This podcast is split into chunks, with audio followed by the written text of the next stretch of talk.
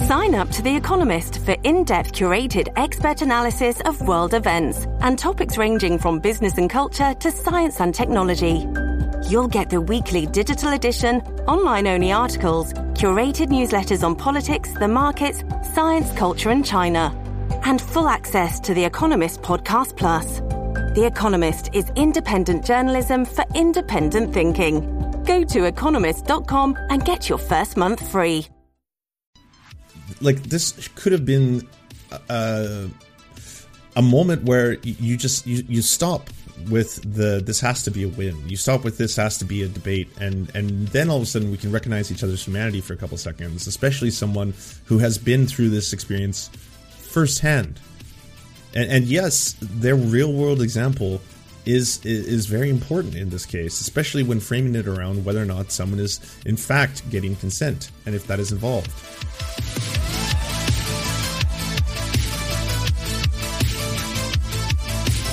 The following discussion, debate between RGR, Riley Grace Roshong, and Doe will feature very graphic descriptions of child sexual abuse. Doe is a child sexual abuse victim. She is a child trafficking victim. I should say actually survivor, because of its strength in talking about these kind of things. Doe uses its pronouns. So if you're going to be referring to it in the chat, please do so with that.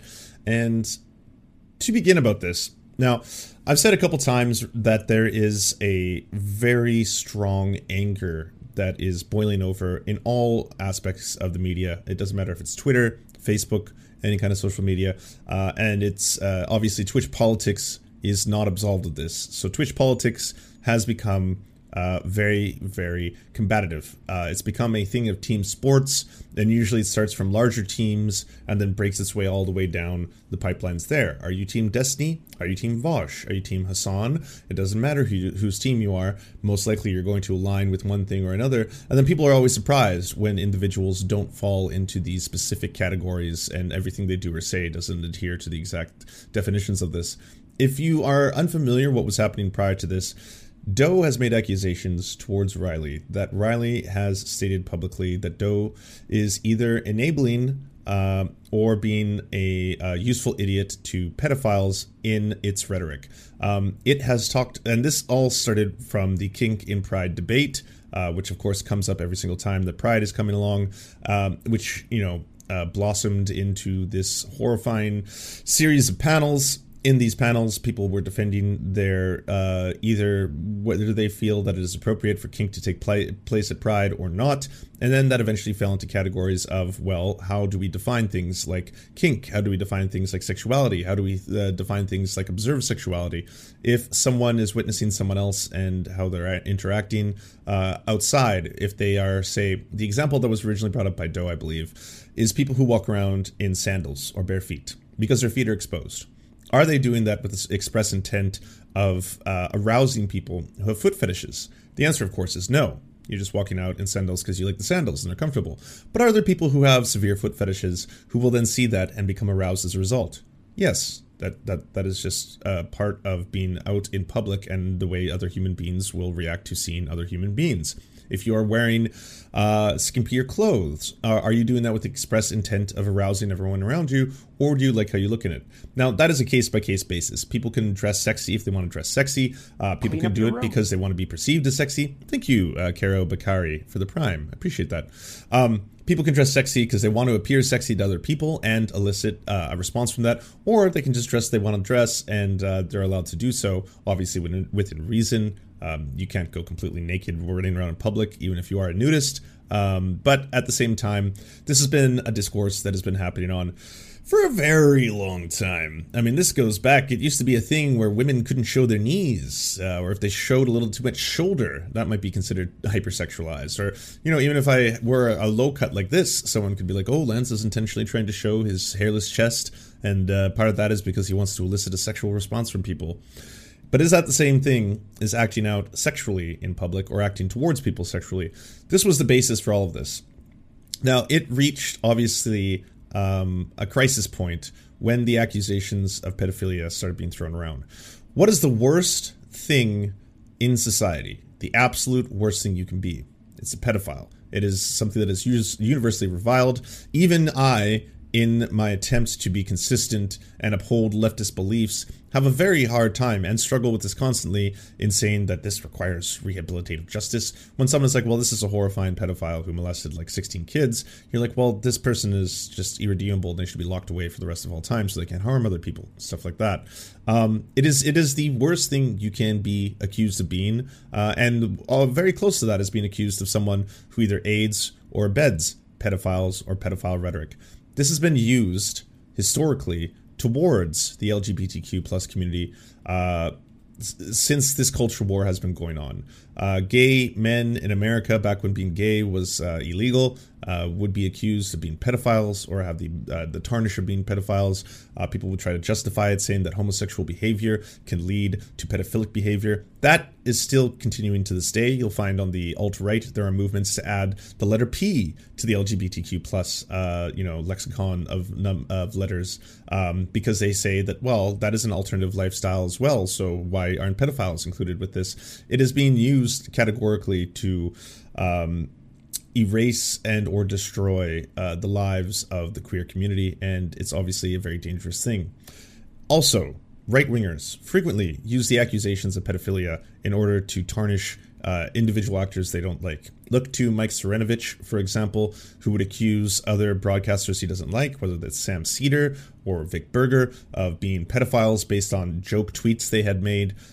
There's also very popular things where people do vigilante pedophile hunting on the internet. And the problem with pedophile hunters, even if they are doing this from a purely standpoint of, I'm only doing this because I want to catch pedophiles, so I'm pretending to be an adolescent online so that I can then meet up with this pedophile, at which point I will have recorded and documented all the proof, and then all that documentation I can submit to the police, kind of thing. Even if that is strictly what you're doing in the purest sense, there are also numerous cases of people doing that and falsely accusing other people of being pedophiles, and those people's lives being destroyed as a result.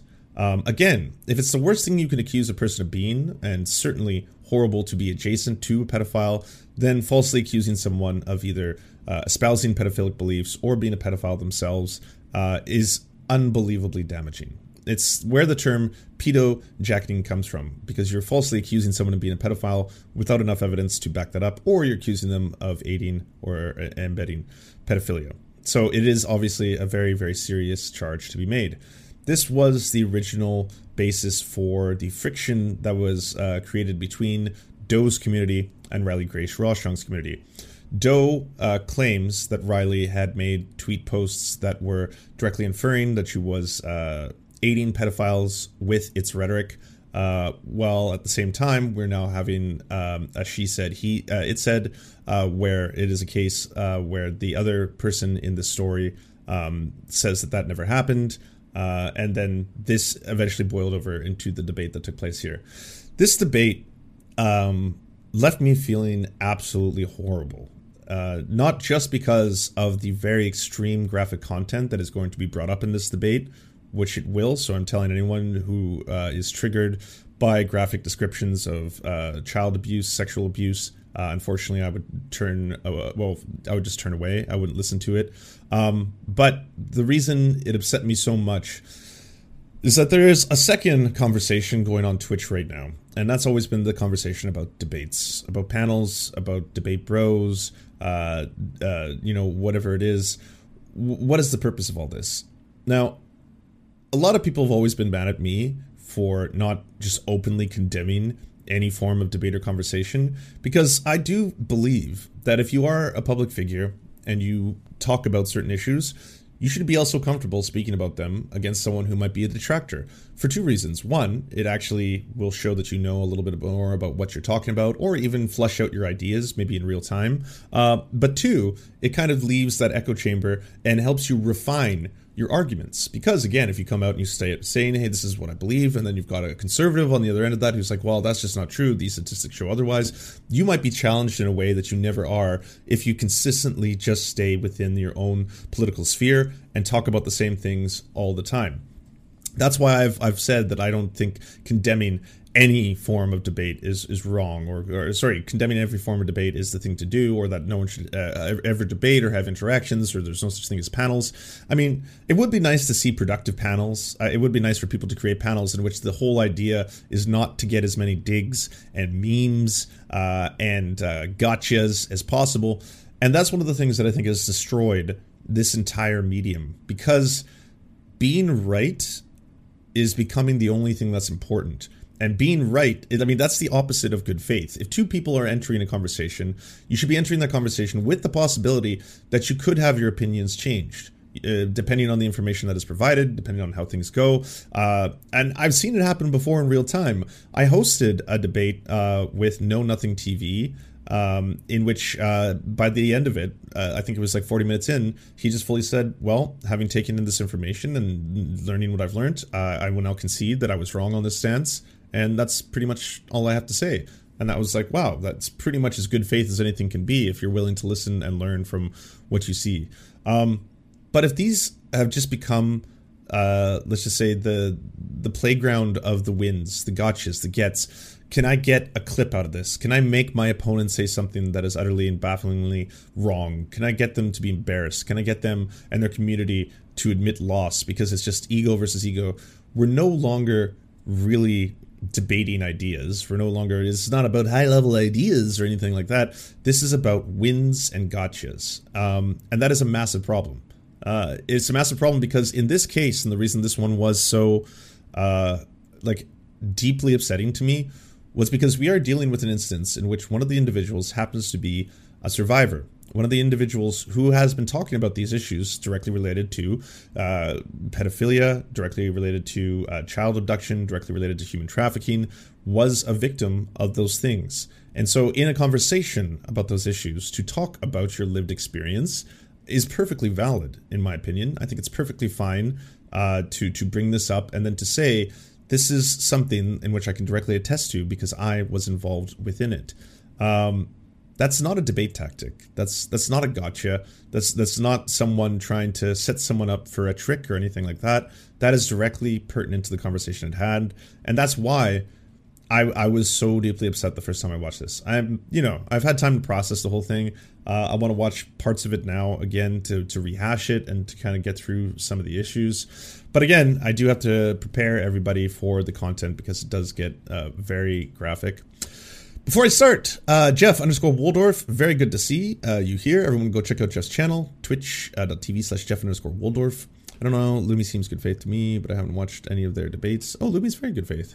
Can we go a little bit further? Oh wait, which one? Oh, I just think that you're leaving off a lot of really important information. Is it okay if we read a little bit more?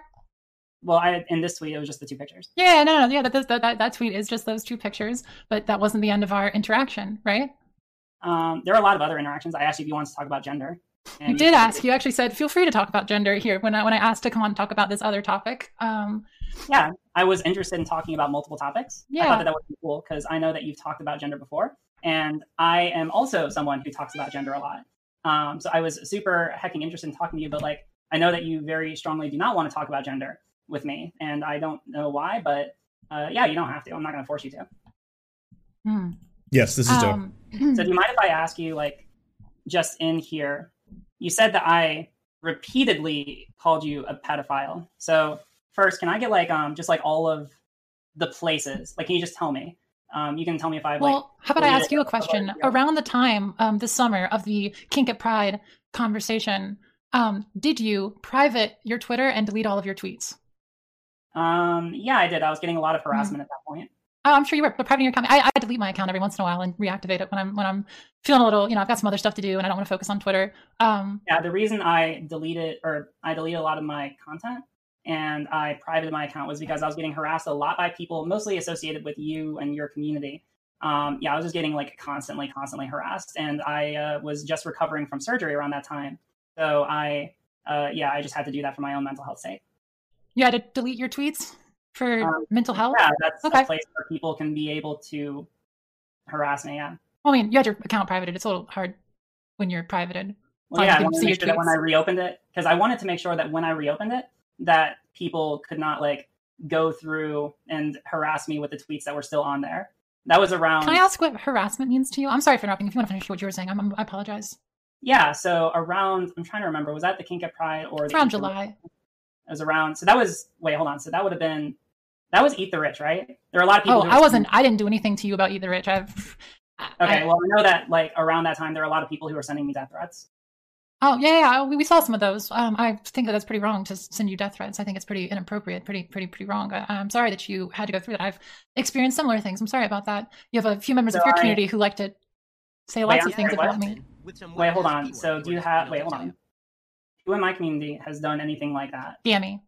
Gammy? Hold on, wait. Gammy is not part of my community. She's in your chat right now. Is anyone who's in my chat? Wait, hold on. You were in my chat. Yeah, after I was blocked from here because you... Okay. Hold on. Yes. No, hold on. Hold on. I'm talking to a lot of people who I disagree with. This is the first time that Gammy has been in my chat in months. All right. Okay, that's fair. But do you remember when you posted a tweet a while back and you said, here's some really good accounts that I think are really important for you to follow for good trans voices. And one of them was Gammy. Yeah. No, I remember that. So at some point, you agreed with some of the things that she was doing. Yeah, I wasn't aware. I'm not aware of who all these people are. Okay, so this is Doe. Doe is the one who was accused of either aiding or intentionally or unintentionally aiding pedophile rhetoric online a number of times, and had to deal obviously with the harassment that came with that accusation. And now this is a conversation between it and her accuser, in which it's trying to bring up some of these topics directly for the first time. This is the first time I think the two of them have spoken about this issue since it first started. Of a lot of the more problematic things that Gammy had done. It's actually why I ended up deleting that, or part of the reason why I ended up deleting that and disregarding that. But also, this isn't part of the comment that we're. This isn't what we're talking about. You came. Oh, I mean, they're all kind of relevant. You were talking about harassment, and I was just curious what you consider. Well, you're asking me why I privated my account and deleted it. So well, I'm asking why you deleted tweets when you were telling people that others were. Hold on, wait. Are you saying? Yeah. All right. Do you have? All right. So is the allegation. So I just want to be very clear. Do you have any tweets, or are there any tweets that you're alleging where I called you a pedophile? There were. I don't have any screenshots on me. You deleted them. So, wait. So hold on. So because I would dispute that is the case, but if I say that, then are you just going to accuse me of lying? Accuse you of lying for I'm sorry, say that again. So I would say that I do not remember, to the best of my ability, ever tweeting, calling you a pedophile. Do you have any screenshots or evidence of that being the case? I have a video of you saying that I intentionally or unintentionally was justifying pedophilia, and okay, we're going to go over that. But we are going to go over examples. Yeah, no, we'll go over that. But I just want to. You said multiple times. You said here that I called you a pedophile multiple times. I want to know exactly when those multiple times were. You deleted your Twitter or your tweets. I can't go find them, but I can find the one. So I would dispute. I would say that I never tweeted calling you a pedophile. Okay. You can hold that. I can't push you on that. I believe that you did. You believe I didn't. I'm not going to call you a liar. That's fine. But you had a video in which you said it. I had a video. All right, so let's talk about that video, because I think that's what you tweeted here, right? Yeah, and then your girlfriend, I'm assuming, that's what I was told. All right, hold on. Wrong. I'm not going to talk about the view. All right, hold on. I'm not here to defend what my girlfriend said. All right, we're going to talk about what I said. All right? So you're saying that this video is evidence of me calling you a pedophile. That's what you're saying. I do think saying that someone is intentionally or unintentionally justifying pedophilia is calling them a pedophile, because what you're saying is that they think it's okay to do sexual acts to children. No. Don't twist my words. I don't think I twisted anything. I don't think that you are being very honest when you say that. So there's two things to go from this, because I think they are going to get stuck in the technicality. Did I literally call you a pedophile? Did I say you are a pedophile? Or did I say that your statements either support or unintentionally support pedophilia? In either direction that you look at it, you are aiding or helping pedophiles through your rhetoric is the accusation, which I think is a fair one. All right. So we can listen to the clip right now. I'll listen to it with my chat. Okay. All right? I guess I have to. Hold on. Let me come pull it up really quick. I don't have mine open. All right, hold on. There's a second clip. Here's a second clip. You continue using level of unintelligible nonsense, saying that kink is defined in relation to sexuality, therefore involving children in sexual act.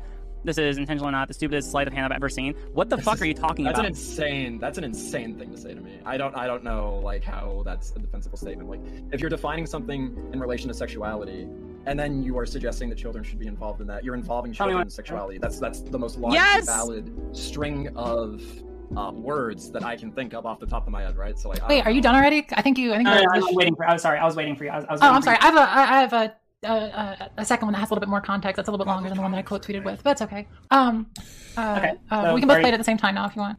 Thank you for the 200 bits. Just, when you say the accusation is fair, which one do you mean? I think the accusation by Doe is a fair one. Like, if you're saying that what you are doing is either intentionally or unintentionally supporting pedophilia, then you are accusing that person of aiding pedophiles. Like, that is a very serious accusation to make. All right, wait, which one are you playing? Is it the same clip? Well, here, how about I do this? What? I've got this one that's got a little bit fuller context.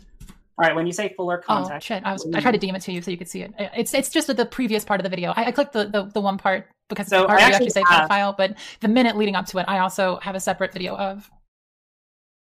But we can just watch the quick one if you really want. Yeah. The 20-second one. Yeah, well, it's the one that you tweeted at me. Yeah, the quote tweet. Mm-hmm. We can watch that one really quick. Ready? Okay. All right, 3, 2, really one. Really weird. Now, a lot of people from really fun parts of the internet are coming out with really weird takes that apparently King is fine to do in front of children. We should be able to justify doing it in front of them, even if it's explicitly involving them in a sexual act. Like, what the fuck is going on? This is unironic. Oh my God. They're either negligently justifying pedophilia or intentionally. You said, debate bro drama. Is this all the Surf's TV is now? I guess you didn't watch any of the rest of the stream, but that's fine. Anyways, yeah, we're going to continue. Justifying pedophilia. I have no idea what the fuck it is. Okay. So yeah. And okay. the lead up. So I'm going to ask you. So where in that clip did I call you a pedophile? When you say that someone is intentionally or unintentionally, well, there's a couple places. No, hold on. Let me hold on. That sentence. Is not. Can I finish my sentence? You asked me a really direct question, and you won't let me finish my sentence. Your room. All right, that is not. Thank you. That's saying that you advocated that you made an argument that is typical to expect that pedophiles would make. All right, that is my argument, and I stand by that argument. We can go into the merits of it if you want. Let's go into the merits, because clearly just talking about this one sentence isn't going to go anywhere.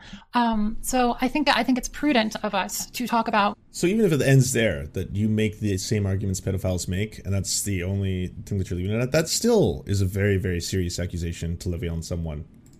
Your definition. Let's start with exactly what you said. All right. So you said, and I quote, "Some people like feet. If you go shoeless to a public event because your partner likes feet, you're not, quote, involving children in a sexual act." That's what you said, right? That is what I said. You're talking about a foot fetish. I am talking about a foot fetish. I'm proud of you. Okay. So I want you to answer me this question. If you are getting off your partner's foot fetish around children, do you think it's not a little reasonable for someone to say, okay, this seems like something that a pedophile may argue, and this person either knows what they're doing or they are negligent and they're saying it even though they don't understand its implications? So nowhere in this tweet has anyone talked about getting off. Wait, hold on. What do you think happens when you appeal to someone's sexual kink? Or sorry, we're talking about fetish. We're talking about sexual desires is what we're talking about.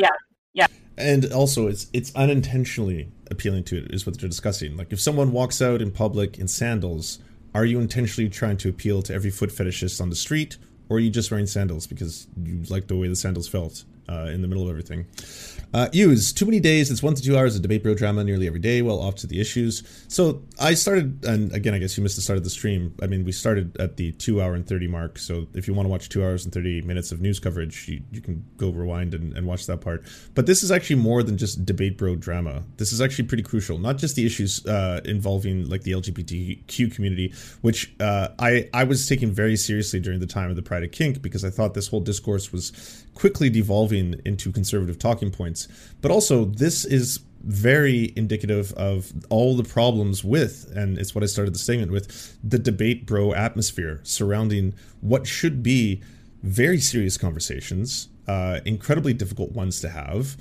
They shouldn't be framed in the like, I gotcha, we're gonna prove you're wrong, I'm right, here comes the dunk, here comes the clip, here comes the highlight reel, oh, now it's trending on Twitter, and then the cycle continues, the next person to do it. Like, this whole conversation to me was one of the most striking examples of what is wrong with all of that.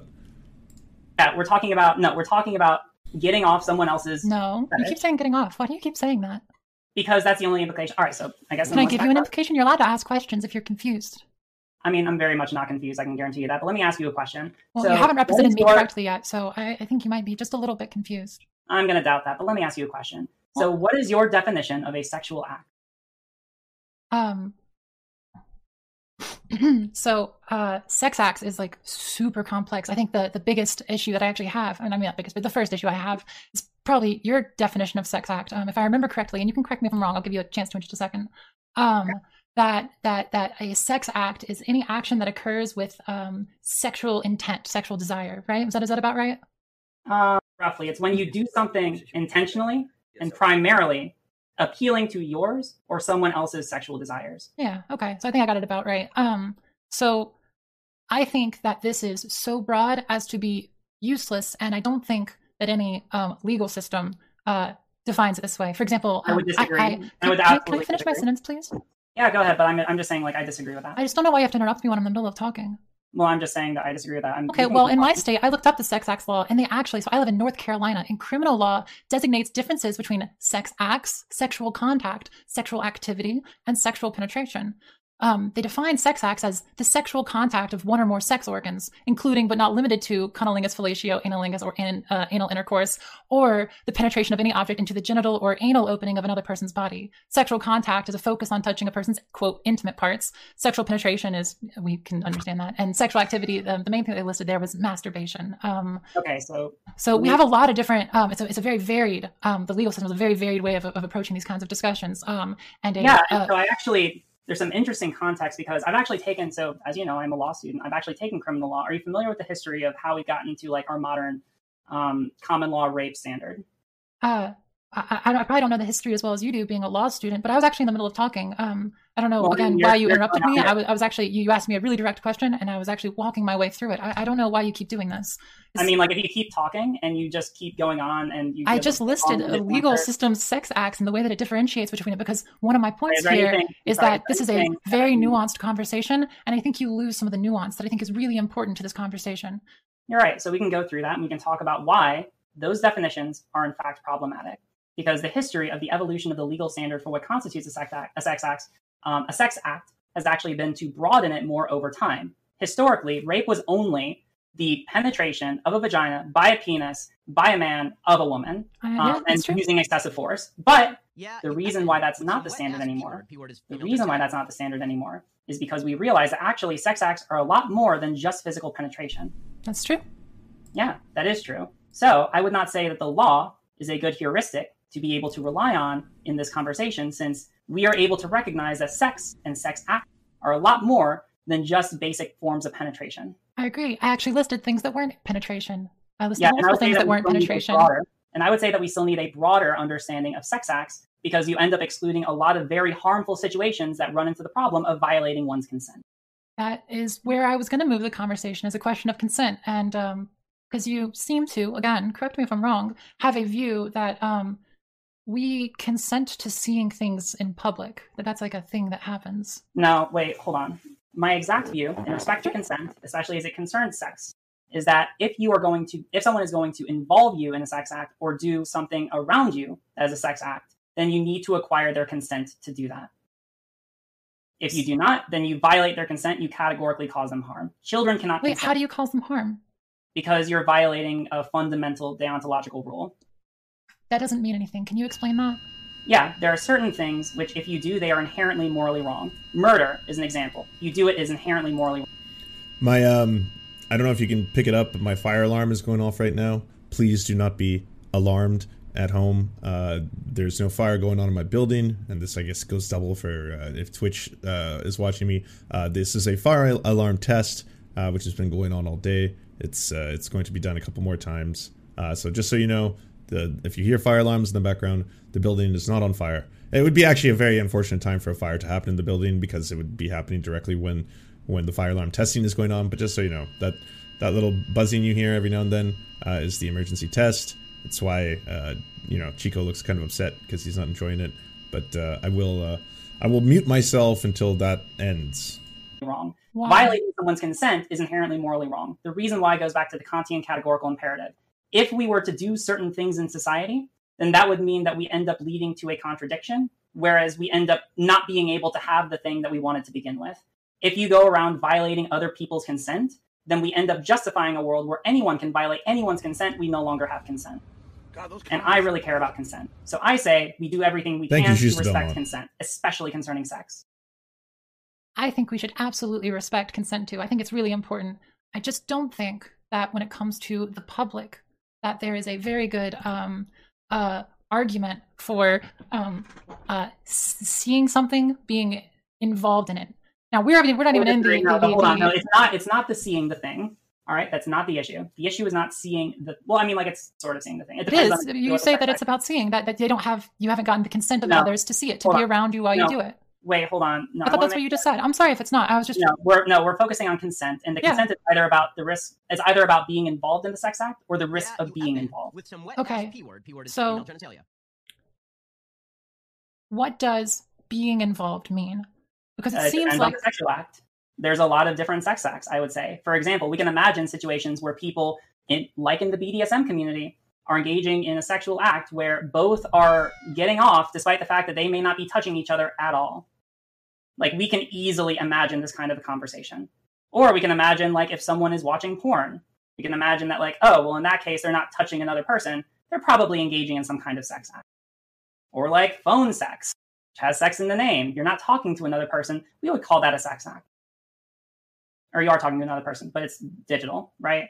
Like, the whole point is that I want to make sure that we have a comprehensive definition of sex, because I think that any of these instances, you would agree with me, constitute sex. And if not, we end up getting into incredibly dangerous situations. Any of the things that you just listed constitute sex? I would say that they are sex acts, specifically. Like, for example, let's say, here, we'll go through some hypotheticals. Let's say that you are interacting. Let's say that you have like a crush on some, or you know someone else who has like a crush on a coworker, wherever it is that you work. It's hypothetical, right? Got out really quick. So I know somebody who has a crush on a coworker. Okay. And let's say that in that instance, the person who has the crush takes a picture of the coworker without their knowledge and ends up masturbating to it without their consent. Would you agree with me that this is something which is morally wrong? Now, in this example, the first thing I thought of is so in terms of consent, if you take in their photo without their consent, yes, that's wrong. You should get their consent to do so. 2, if you are pleasuring yourself to the idea or the imagination of another human being, I don't think you've involved them until you tell them. Once you've told them, then yes, then you've violated their consent. If you masturbate to just the imagination of your friend or your friend's partner or something like that, and that's where it starts and stops, well, I mean, outside of becoming the thought police, there's not much more to be said about that. If you then go up to that coworker and you're like, yesterday, I dreamt of you and then I masturbated, you have violated their consent because you are involving them in the act itself. That is where you go beyond that line. I think that the taking depends on the kind of picture and the expectation of what? Let's just say that it's just them in their work uniform. I don't know if I can morally condemn someone for masturbating and thinking about somebody. Taking a picture without somebody's consent is like the strange part. Okay, hold on. Now, all right, let's elaborate on that then. All right, then let's say that after that coworker masturbates to the person who they did not acquire the consent, be able to masturbate to that person, that they go and they tell that person that they masturbated to them. Would you reasonably expect that the person who was masturbated to without their knowledge would probably feel violated to some degree? I don't have to consider it. It's happened to me. Yeah, it's a little weird. Okay, cool. So it's not just weird. You would say that that's morally wrong. We're going to have a moral problem in this debate. I'm trying not to like make it the point because it doesn't matter. But no, wait, hold on. It absolutely does. Violating someone's consent is paramount.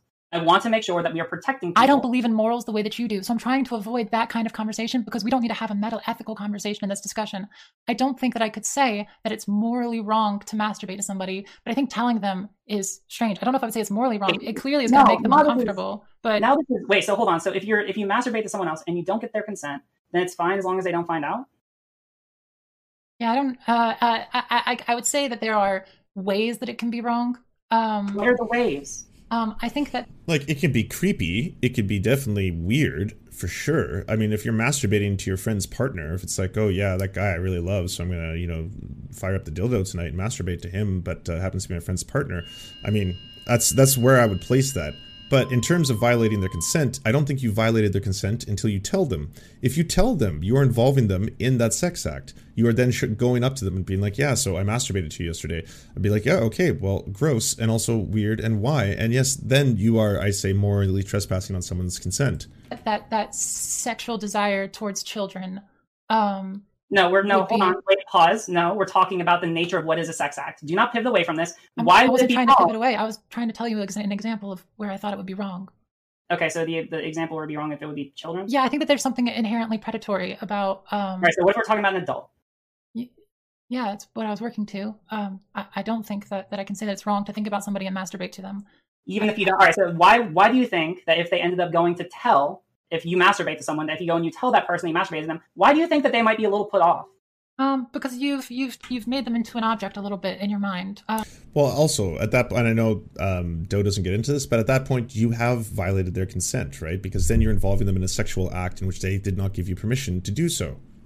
But up until that point, I mean, if you're going to begin doing this kind of thought police thing where any single time that you have masturbated to anything in your imagination, that is morally wrong and shame on you, you're bad kind of thing. Like this is a really weird and dangerous precedent to set.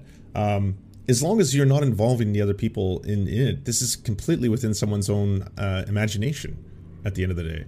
Even if you consider them as a full subject, it's objectification is kind of what we would call it. And that's not necessarily the case. Sure. All right, that's not necessarily the case. It could be the case where you actually you're really infatuated with them. You see them totally as a person, but you masturbate to them without their consent. Sure, I think that there's still a level of objectification that can occur there. It doesn't have to, but yeah. So it can make you feel. Do you think that's the only reason like an object when you're told? If they're told that they were masturbated to without acquiring their consent. Can you ask that question again? I was trying to talk. I didn't know that you're talking. What'd you say? All right. Do you think that is the only reason why someone who learns that they were masturbated to without their consent would be off-put at learning that new knowledge? Do I think that they would be off-put? Is that what you just asked? I'm asking you, do you think that the reason that you gave is the only reason why? No, I've already said that. I think that the reasons can be multitudinous. Like what? Well, becoming a sexualized object in the mind of somebody else is itself. I know I did. So say something else. I don't know the reasons that everyone might come away with feeling a negative feeling from a particular event. Lots of things coming up with that. The answer is violating their consent. But you didn't violate their consent. You did violate their consent. Yes, you did. If this person is hypothetical, masturbated someone else and did not acquire their consent to do so, you violated their consent. How did you violate? I fundamentally disagree with that statement. I don't think you're violating people's consent by imagining them, because they're unaware of what you're doing. And I think it would be a very dangerous precedent to say that and to extrapolate it to anything else. Like what you were doing in the privacy of your own mind stays in the privacy of your own mind until you involve the other individual. Once you've gone to that other individual again and been like, hey, I masturbated to you yesterday, then you are now violating their consent because you have involved them in the act itself. Violate their consent. Because you were able to use an aspect of them to get yourself off sexually without their permission. I like KezBox. Everyone go check out KezBox's channel. You used that person, the image of that person. Yeah. Hold on, wait, all right. I'm going to ask you another question. No, hold on. Is the problem like if someone does not know that you use them to get off sexually, then it's fine? Well, it depends on how you use them. Why does it depend? Well, because there are some ways where you can physically use somebody, and there are some ways in which it remains entirely in your mind. I don't think desire itself requires somebody else's consent. Why does the physicality matter? There are easily sex acts that we can imagine, which are not strictly physical. Can you name one for me? Like masturbating to someone. But you didn't do an action to them. Yeah, but you're using them. You are using your mind. In your mind, you're imagining them. If you have the picture, like I said, the picture seems to be like the weird part of that, but like.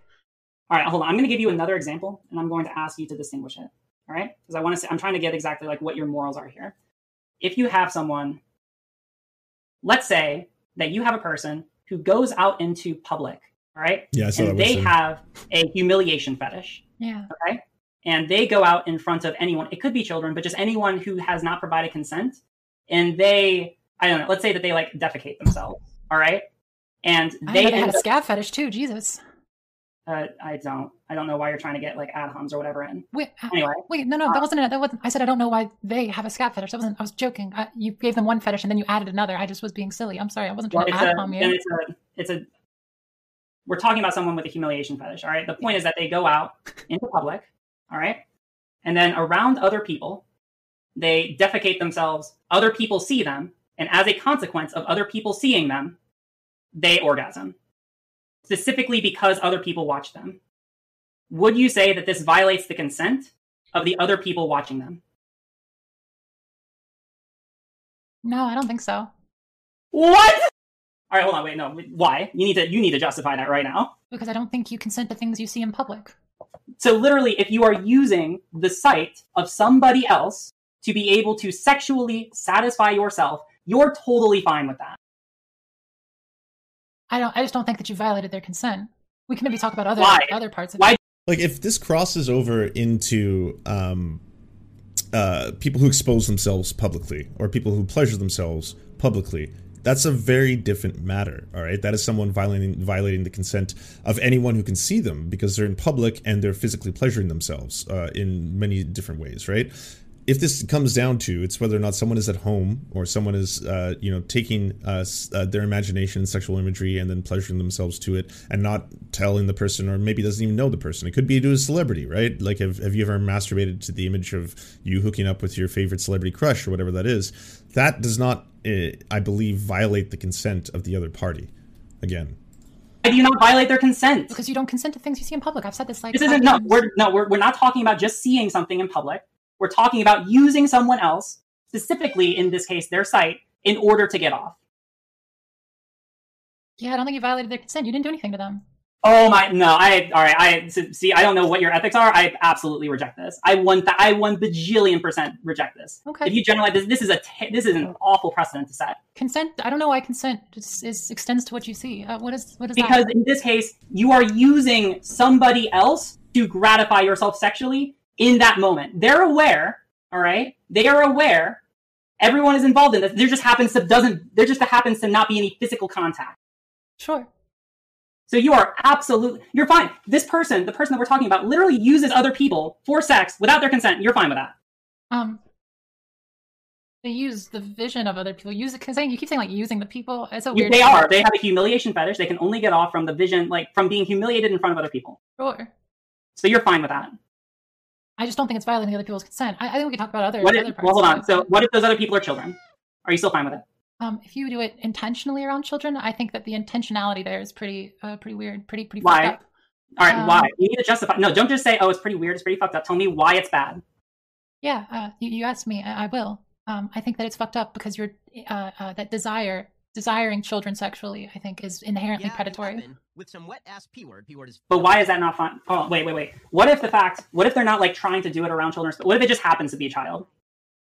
Yeah, if there's not intentionality, I would probably say that I don't think that they should if they notice the kids are around, but like if the intentionality's not there, I wouldn't say that it's like immoral or predatory.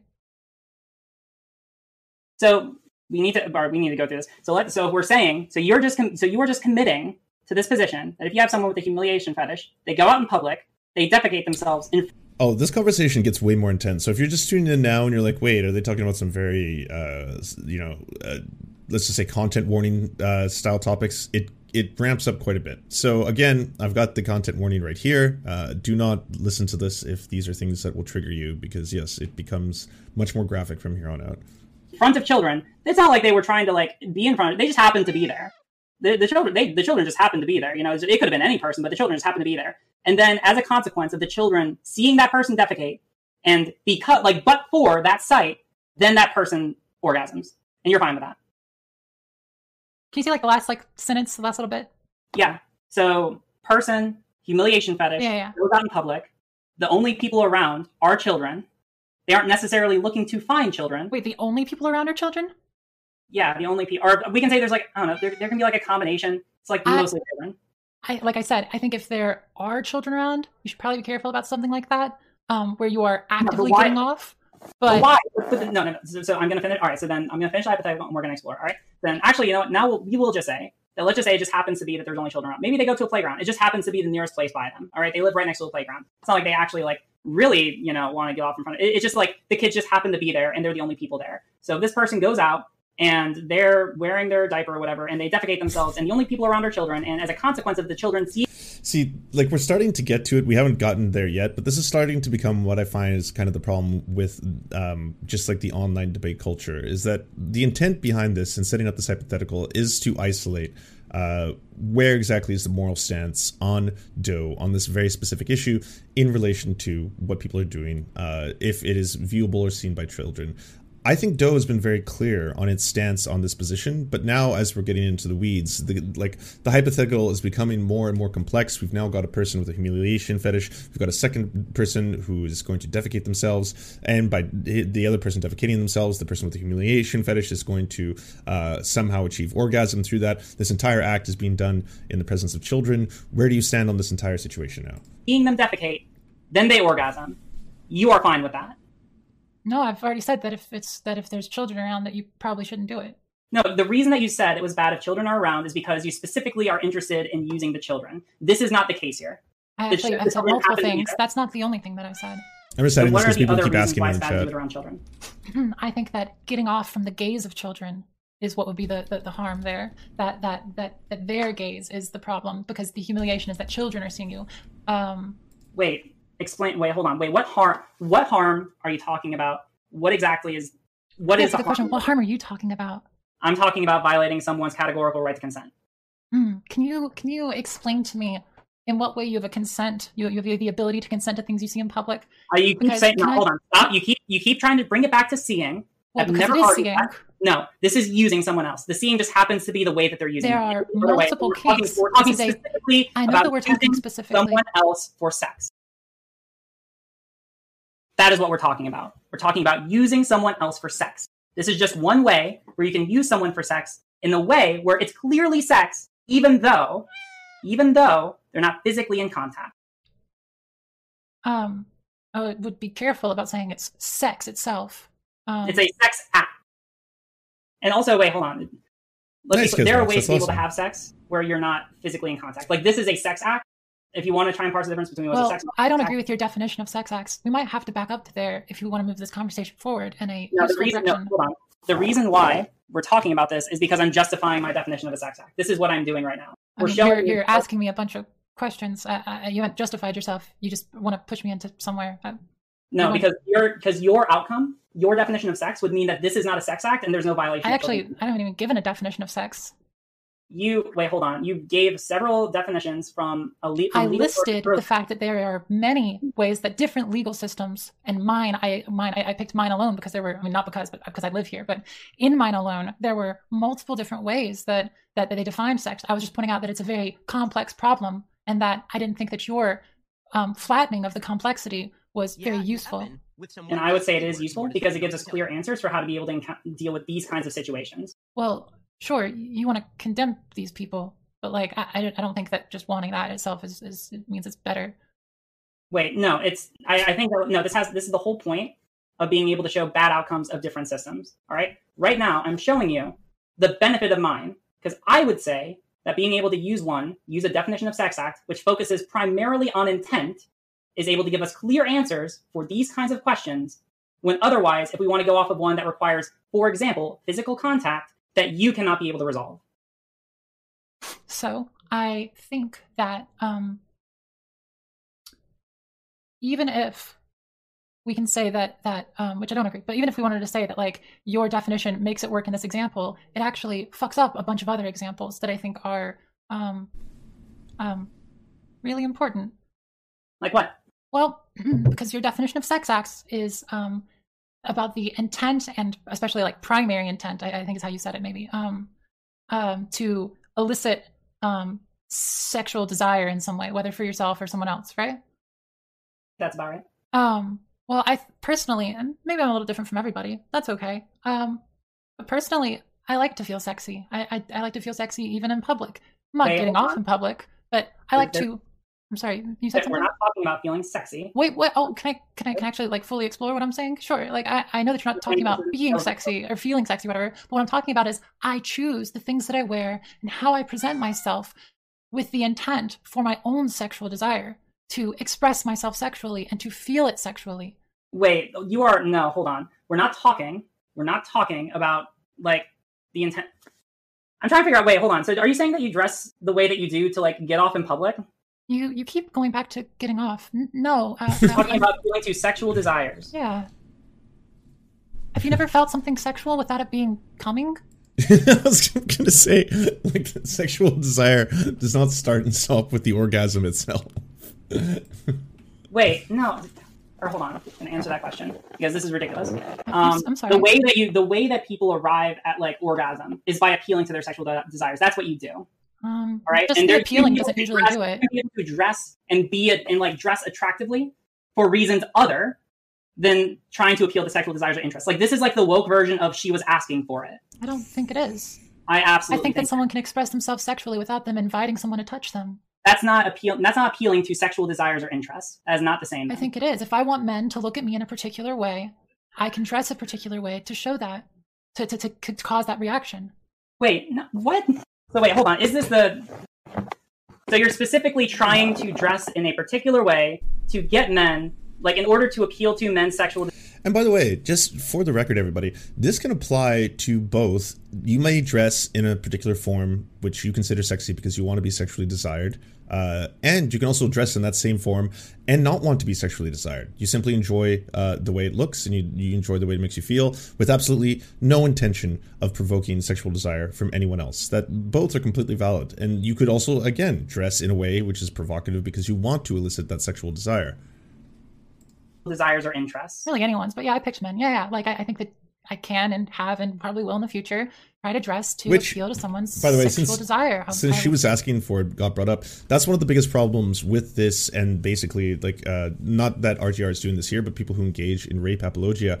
If you were saying that, like, well, she was dressed incredibly sexy, or they just say slutty or something like that, and what were they expecting at the end of the day? Like, this person was dressed in such a manner that obviously was going to elicit men to have such strong sexual desires that it's only natural what happened. That's like the old timey she was asking for defense, where that is never a defense for anything. The action and the crime is 100% in the person who is committing the sexual assault, always. Just 100%. There is no, she was asking for it. You can definitely, if you are, trying to help people, tell them to be safer in their environments. Like, hey, I wouldn't walk down this one alley at night because certain people have been assaulted there. It's dangerous. That's just giving advice because I want to help you as a friend. But that doesn't change the fact that if you did walk down that same alley, and someone did sexually assault you, that is no fault of your own. That is a fault 100% on the person who's committing the sexual assault.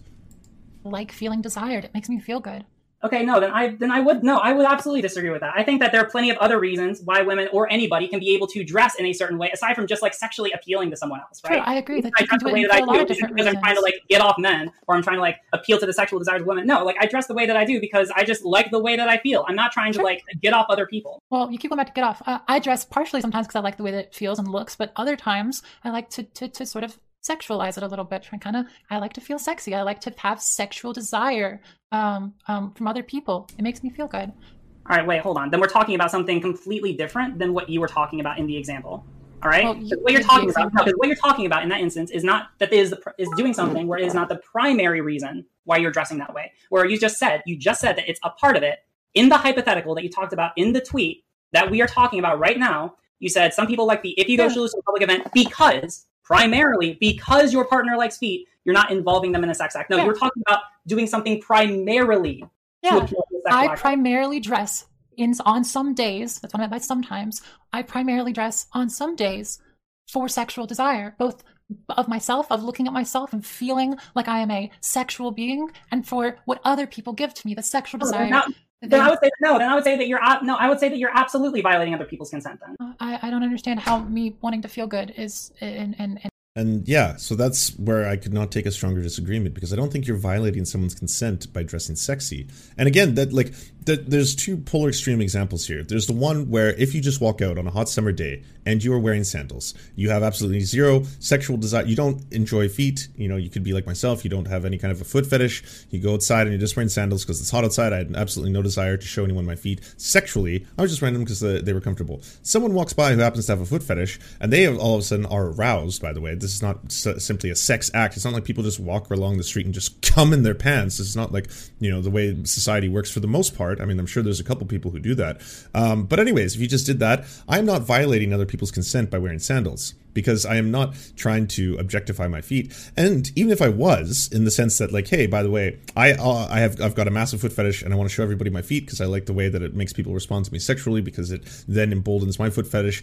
Again, I'm not violating other people's consent by walking around in sandals. Like, that, to take it to that extreme, there's so many other cases you could say. Like, if you're at a beach and there's a whole bunch of people wearing bikinis, is every single one of them trying to elicit a sexual response from everyone around them? I would propose, like, there are instances where people despise people looking at them sexually, but it happens anyway. It's just like a result of them having a human figure, and other people will find various people attractive. That doesn't mean that that's the reason they're dressed that way. That happens to be swimwear, sportswear, whatever they want to wear at that moment in time. Like, I think this sets a very dangerous precedent if we're going to say that just by simply being in the real world, if another person finds the way you look to be sexual, like, there's people who sexualize nuns.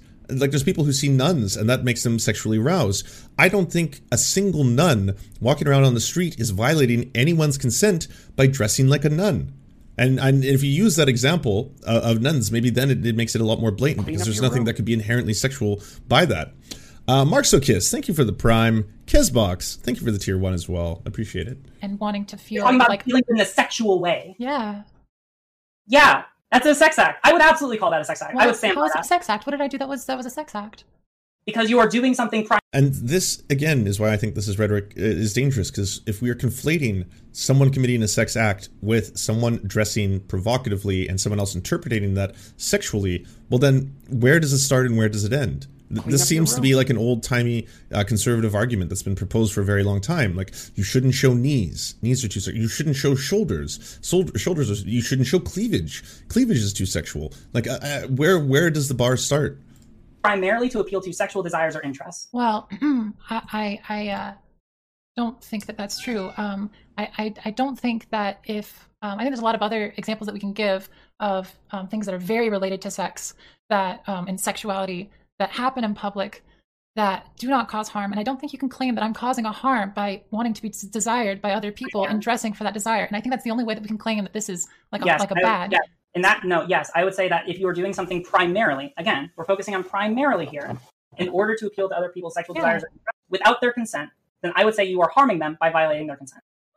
So you think that this is similar, by the way, to that Jordan Peterson argument, although he wasn't really making an argument. He's just asking questions like he always does. But I'm sure you've seen the interview where he's talking about, why do women wear lipstick in the workplace? They wear lipstick because it makes their lips look flushed and it wants to denote sexuality. They are trying to entice men in the office to make them lose their control and you know, give in to their base desires because of the lipstick.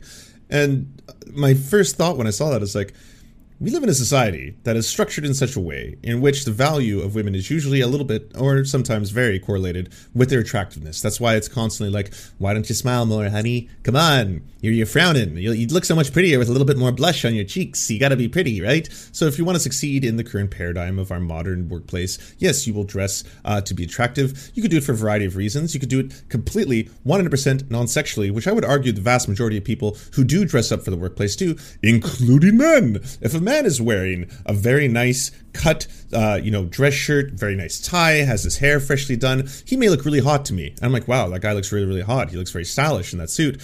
That doesn't mean that he dressed that way to make me aroused specifically. He can do it because people just enjoy in general, and I'm just going to put this out there, when they look good in public, and people enjoy feeling good in public, so that just helps to that effect. But also, it's because these are kind of standards that are required in the workplace in our current paradigm. None of it has to do with me trying to elicit a sexual response in this specific case, right? Flattening, sex, like forcing somebody, breaking somebody's consent. You think that me wearing a dress with a low top, no one consented to my pink shirt. I could my boobs a little bit, and it would make other people feel a little bit good, but we wouldn't be getting off for anything. You're being very particularly vague with when you say good. It's not just good generally. You're talking about good in a specifically sexual sense. Yeah. Yeah, I would agree. Yeah, no, I would absolutely hold by. Especially like here, because right now you're talking about very abstract. Right now you're talking about an example that's very removed from what you said. What you said was that you're appealing to your partner's foot fetish. Yeah, I haven't seen it yet. Sleep Easy. I want to. Yeah, I don't think. Well, I'm sorry. What's the difference there? I literally don't see it. I'm so sorry. All right, hold on. Okay. So the issue. We already went over it. So you're fine. You're completely fine if you go out with your partner, and your partner has a foot fetish, and you go out and know that, like, oh yeah, my partner has a foot fetish. And because they have a foot fetish, and primarily because they have a foot fetish, I'm going to dress barefoot and try to appeal to their foot fetish. Yeah. Yeah, I think that that's, and then on top of that, all right, so that's step one. Step two is you're fine with that happening in public. Yeah. And so step three, you're fine with that even happening around children. Yeah, as long as there's not an intent for the children to be there, and as long as that you're not like including them, like, hey, come touch this, you know, my partner's feet, or like, yeah, as long as you're not being like weird about it, yeah. Why does that matter? Because, well, now you've included them in the act. Because, yeah, and that's the really fundamental important point. And I think it, like, just hit the nail on the head right here. It's if you are involving the children in any single way, then yes, that is obviously a huge problem. Not one that I think anybody on either side of this debate endorse in any way, shape, or form. But there are foot fetishists who just exist, and they are people who are going to also be outside. So again, if you are wearing sandals, is there going to be a certain section of the population that finds those sandals sexy or finds your bare feet sexy? Yes, there will be.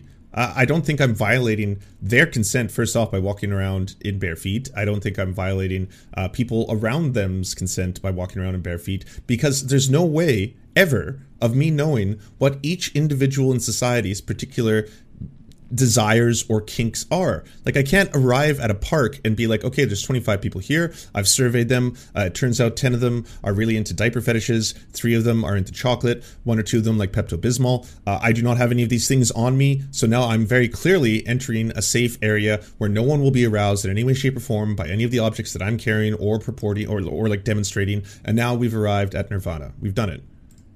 Like, you're making them part of it. What if they don't? What if you don't like, what if they don't like touch it? What if they're just like around it? Like, they see the person getting off to the foot fetish or whatever. Well, you keep saying getting off. All right, hold on, wait. Categorically reject that. I want you to correct me. Are you fine then if they get off to their foot fetish in public? Are you fine with this person in this situation orgasming in public as a consequence of their foot fetish? Things stand right now, maybe not. But I'd like to move towards a society that's a little bit freer about sex. I think. In this hyper isolated hypothetical, because it is. This is not a situation that happens very often in everyday life where people are just getting off spontaneously to things they see around them, right? But if that is the case, if you have this thing where I will have orgasms uncontrollably in public if I see one very specific thing, well then I would say that's more on the individuals who cannot like control their bodily functions and have just spontaneous orgasms than anything else. You should not then be turning to the people who walk around bare feet and be like, well, you can't do that because there are a couple people who walk around who just have spontaneous orgasms against their will. It's very violent, loud, and scary, and because of that, we'd like to ask you to cover up your shoes, please. We don't know if one of them is going to arrive at this time. They are numerous and many. That having a more comprehensive view so on you are sexes. I actually gave a really nuanced answer there. Did you miss it? So the answer that you gave is that, like, you don't think it's possible, but you would like to. No, that's not the answer that I just gave. Then I want you to give me the answer again, because my understanding of your answer was that, oh, well, probably not right now, but I'd like to move towards a society where maybe people have more open understandings of sex. The implication there being that you would like to be able to have people do that in the future. I would like for sex to be destigmatized in the future to a pretty significant degree, with a broader understanding. You're not answering the question. I need you to answer this question, this specific question. Are you fine if your partner gets off to their foot fetish in public and you're the person who intentionally causes it? Are you fine with that happening? Yes or no? I think the truth is that you'd have to be a little more nuanced about how the partner's getting off. No. This is a yes or no question. Stop. You need to get a yes or no to this question. So there's another really big problem I have, is the idea that everything has to be yes or no in debates, because, yes, this is a very, very strange hypothetical that I do not think applies to the overwhelming majority of the population. I before this conversation, I didn't think there was a huge problem of people who achieve orgasm without being physically stimulated in any way. I know it's possible. I know people can do that, but I think they are a very select subset. In that case, then, in the like extreme examples of the few people who simply by seeing feet like straight up cum their pants, then that would probably be on the person who cannot contain their own semen at the thought of feet. more than anything. Like, that would be where I would place a violation of consent, because this person who knowingly goes out in public and orgasms every time they see feet, I mean, that's perhaps their issue to work out. I didn't think I went on like Jesse Lee Peterson show today. I actually like nuance and context in the answers that I give. You can give all the nuance that you want after Gravitron, thank you. You walked into a hell of a discussion. Follow my answer. If you want to ask questions, it's okay. I can explain anything that I say.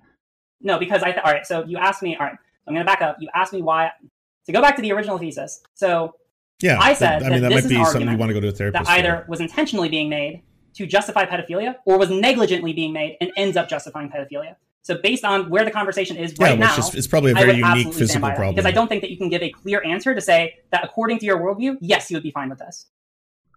Yes, I have nuanced answers to questions. I don't think that it's okay to do sex acts with children. And I don't think it's okay to include children in your sex acts. Do you think that it's... All right, then hold on. Then do you think it's fine because you focus a lot on physical touch? Do you think it's fine if someone gets off to their foot fetish as a result of you doing it and the children are around and even see it, but do not touch your partner at all? It depends on how the orgasm occurs.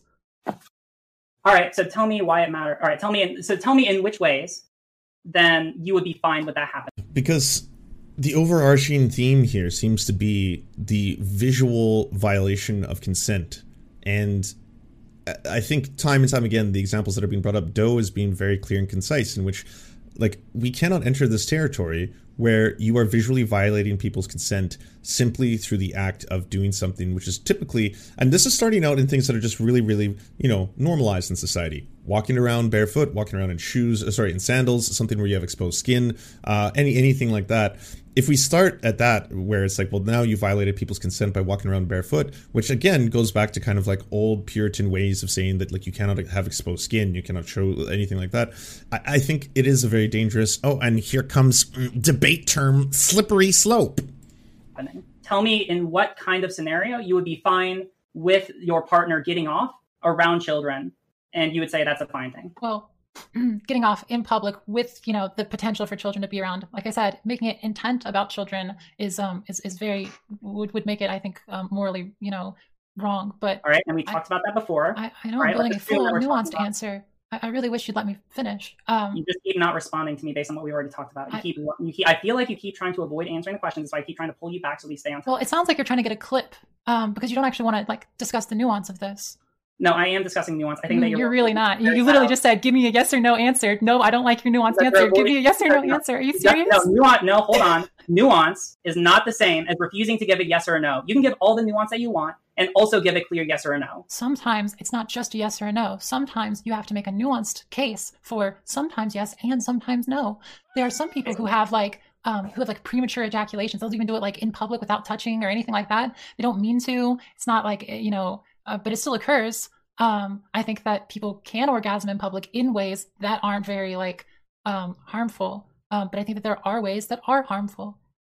Okay, so I want to give you another scenario based on what you've already said, and I want you to tell me if it is or if it is not harmful. Okay? I think we've walked through enough of these examples. I don't really know what else you're trying to get out of this. I'm trying to test I feel like out. We really, really have... I mean, yeah, of course you're trying to test me. You've tested me 5 times now, and I've been pretty consistent. You have not been consistent. I can't even get a baseline. And this, again, Hagbard, Celine, thank you. Precisely correct appraisal of Kant. I'm intentionally not involving Kant or the philosophy aspect of this, because this is more of, and I think Doe was completely right to speak about this in terms of, you are looking for... a statement by me, right? You're looking to get a statement or a clip or something in which it justifies the accusation that I either enable or am a useful idiot to pedophiles through my rhetoric. That's why we've gone and cycled through so many of these hypothetical scenarios so far. That's also why, I wanted to take this and slow it down and kind of break down each one of these arguments to explain why some of them can be dangerous and why I don't think they apply to the broader sense of consent, because consent is very, very important. It's something I talk about on the show a lot, and it's something that a lot of people have trouble wrapping their heads around.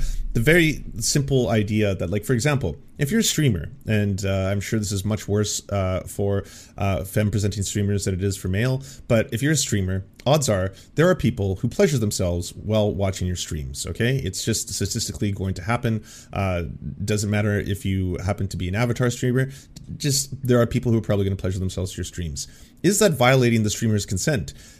If you go into the chat and you say, by the way, I'm pleasuring myself to your stream, then yes, because you are involving them in that sex act. You want to elicit a response from them. You want them to be aware of what you're doing, all this kind of stuff, right? The same thing applies to if you masturbate to your imagination, and your imagination is masturbating about a friend of yours or a coworker or something. Have you violated their consent at that time because you are masturbating to them?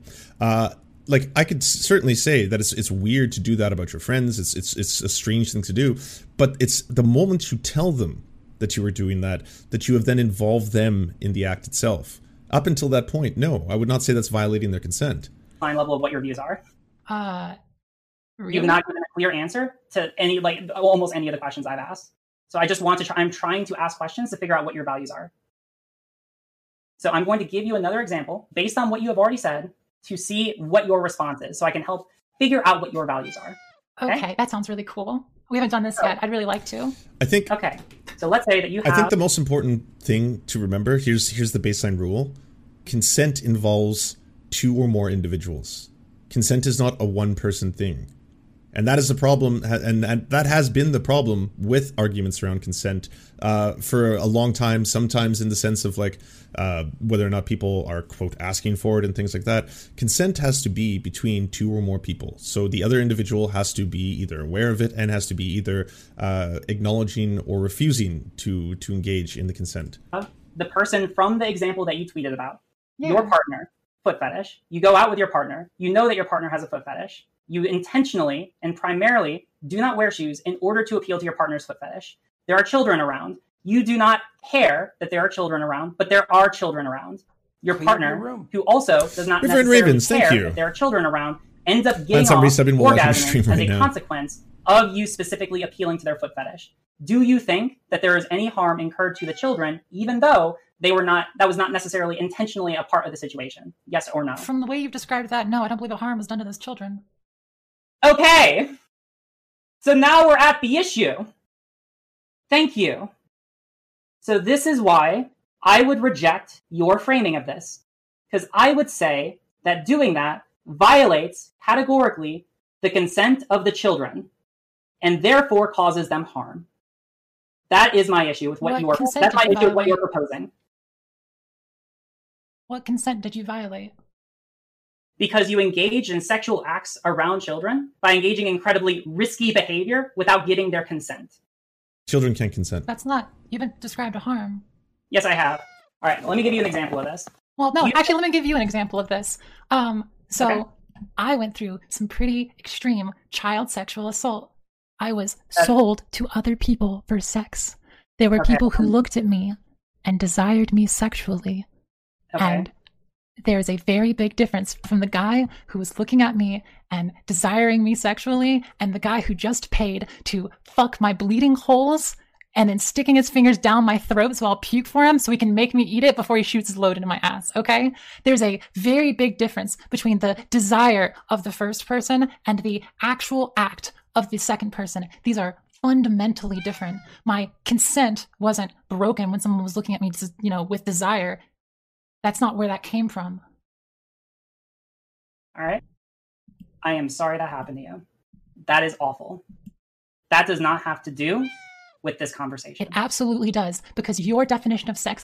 Okay, so some of, I would say, easily the most horrifying graphic details that have been told from a sexual assault survivor that I've ever seen in my history of watching Twitch and Twitch streams. And obviously my heart broke the first time I saw this, and nothing but complete sympathy and empathy for the things that Doe has suffered through. And as gruesome and graphic as that may be, it is pertinent to the conversation they're having at hand. And this was the moment for me that that broke me, because ultimately the problem with these kind of debates where it is about being right, it is about just proving that you are right above all else and making sure that everyone else who's watching understands that you are being, that your stance is correct, and that the other person has been wrong this entire time, that supersedes, like, in this moment, basic human empathy.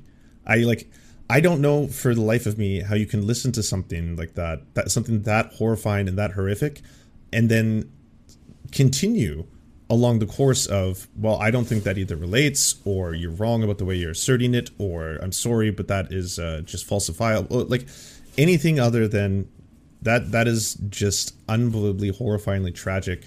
If you don't feel comfortable with that conversation, you can easily say, I do not feel comfortable discussing this any further. I do not want to talk about this anymore. It has reached a level of severity that I personally don't feel comfortable with, so I would like to either end this conversation or move on to something else. But that's not the way it goes. It continues along this line where it has to be, here's why what you just stated does not properly fit into the definitions that we are defining itself. And, like, There is so much wrong right now with the way that we are interacting with each other, especially online, and extra especially when it comes to large personalities and figures, and the ways in which we are dealing with each other. There have been good faith debates. I have seen them. It's not a myth. There have been conversations that two people can be diametrically opposed to on an issue, in which they're going to come together and at least be like, well, I may disagree with you on this fundamental fact, but I'm glad we can have this conversation. Hopefully we've both learned something through the process. But this is not that. This is, once again, one of these competitions where someone has to be right and someone has to be wrong. And even the lived experiences, as like horrifying as they may be, it's apparently not admissible in this case, because it doesn't fit my definition of what I've been trying to describe. Acts includes the man who was looking at me, wanting to buy me, but not doing it.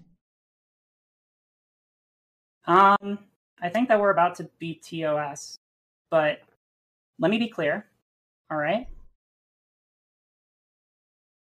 Everything that you just said does not have to do with the scenario that we just talked about. It has to do with your definition of sex acts. So your definition of sex acts fundamentally fails. It includes people who wear crop tops. It includes people who wear high heels to make their ass look good. And it includes the man who looked at me, desiring me. Did he get off to you?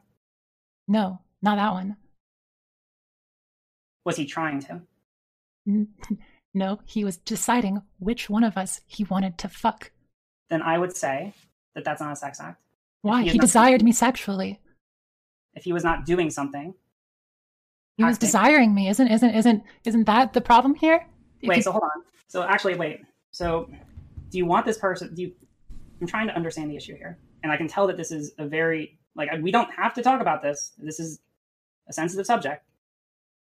Yeah, it's why I was really, really upset when you called me a pedophile. I didn't call you a pedophile. Yeah, I know. You're going to keep maintaining that. We haven't gotten to that part of the discussion yet. No, we actually have. Do you have any other examples of me calling you a pedophile? Now, this is another thing that I wanted to stress. And is incredibly important around this. That was what provoked this entire thing. And at the time, because I know right now, and I am going to, you know, maintain consistency on this, I do not think that people involved in this discussion should be harassed. I do not think that people involved in this discussion should get threats, should get all that kind of stuff. And if that is happening right now towards RGR as a result of what I consider to be very egregious behavior here, that is not the right course of action. That is what had been happening, however, to Doe for months. To Doe for months on silence, as you know, it had to close its social media account, it had to shut down Twitter. Even more horrifying things happened after the fact because of the repeated accusations of either being a pedophile or enabling pedophiles. Again, to a CSA survivor who has experienced amongst the most horrifying things that I've ever heard in my entire life. So it does matter when you do have a massive platform and you make accusations of this nature, and then all of a sudden everyone is going to come out, and now there's been the reversal backlash. Well, why isn't everyone condemning what is occurring to RGR? This is this was the inciting incident that started all of this. When you say that someone is intentionally or negligently justifying pedophilia, what you're saying is they have made an argument that they think that sex acts with children are okay, whether they know it or not. Your audience calls me a pedophile without your pretty wording around it, because they heard your message. They heard the message that you were sending out. They heard it. They heard it loud and clear. They heard it every time you called. All of those people. Yeah, no, they totally did. And they get it. They absolutely understood. Your audience picked it up. Did you not understand? Do you want to go see, you want to go look at my replies and find how many people call me a pedophile without all your fun words around it? There are people calling it a pedo in your chat. Yes, people in your chat are literally saying that. We're going to get back to having a productive conversation. Right? Yeah, I think we can't get back to having a productive conversation. I think the conversation is about whether or not that guy who was looking at me, ready to buy my holes, I want to know whether or not that was a sex act. Was it a sex act when he wanted to buy my holes? To what pedophiles want, or you negligently did. That is what I argued. Yes. And that is what I maintain. Yes, you argued that I have a belief that justifies having sex with children. I never claimed that. I have only said that it is okay to do things in public that deal with sexual desire. You understand what negligence means? Yes, unintentionally. Okay. So, but what you're saying is I have a belief, whether or not I know it, that I did it, whether or not I meant to. You're saying that I said it's okay to have sex with children. Whether or not I know it. That's what you said. You said that about me. You know that, right? Those are the words that you said about me. Words in my mouth. I didn't put words intentionally or negligently. Those are what those words mean. No. Anyone can see that that's what those words mean. No. And your audience heard the message. Your audience heard the message because they call me it. All right. Yelling does not make you more right. All right. You've been yelling multiple times in this conversation. It was only when I brought up an intense, traumatic event of mine that I am now. Where you say something and you are not aware of its implications at the time that you do it. Yeah. So you still do cause harm. You think that I'm going to unmute you. Oh my God, you muted me. Stop saying. Oh my God, this is calling you a pedophile. Oh my God. Because it is not. That's so embarrassing. I can't believe you muted me. That's incredibly embarrassing. No. Oh my God. Hold on. You were yelling and you were trying to put words in my mouth. All right. So I am justified to be like, this is where like it honestly, it got real, because a lot of the time when you're doing shit on Twitter, you don't think about the real world consequences of your actions. And I'm throwing myself in that group as well. Right. Sometimes you'll put a statement out there, and then what happens? The backlash. This happened in real time to Doe for months. It was getting harassed. It was being called a pedophile, all that kind of stuff. And now it is finally telling the story out loud to the person that made those accusations in the first part. And now things have become all too real, in my opinion. Like, this was one of those moments where it was like everything suddenly boils to the surface. And I think I have no idea how Doe maintained so much composure through this, especially up until this point. Able to do that. Keep saying that I said a thing when I didn't. We looked at the clip. Clean up that I intentionally or negligently justified pedophilia. That means that either I meant to say that it's okay to have sex with children, or I unintentionally hold the belief, or made an argument that justifies, made an argument that would allude to the belief that having sex with children is okay. Now, hold on. Stop. All right. It's not just... There is a possibility, because I can't read your mind. I don't know what's in your head, but the total scope of possibilities means that either you didn't know what you were saying when you said this, or conversely, that you didn't know. Yeah. And I stand by that, because if you... So you're saying that I made an argument without knowing it that says it's okay to have sex with children. You're fine. No, hold on. You are fine with people, you admitted, you're fine with people being able to get off in front of children, at least in some scenarios. You're fine with that. Get off in public with the understanding that children might be there. But that actually wasn't why you called me a pedophile. The reason you called me a pedophile... I didn't call you a pedophile. You just admitted... I just admitted that there are scenarios where you're fine with people getting off around... See, again, it's like the gotcha is the most important part here. And that's just... By this point, I was like... I just utterly floored. I was like... Because, A, the accusations that are coming out, and it's happening in real time...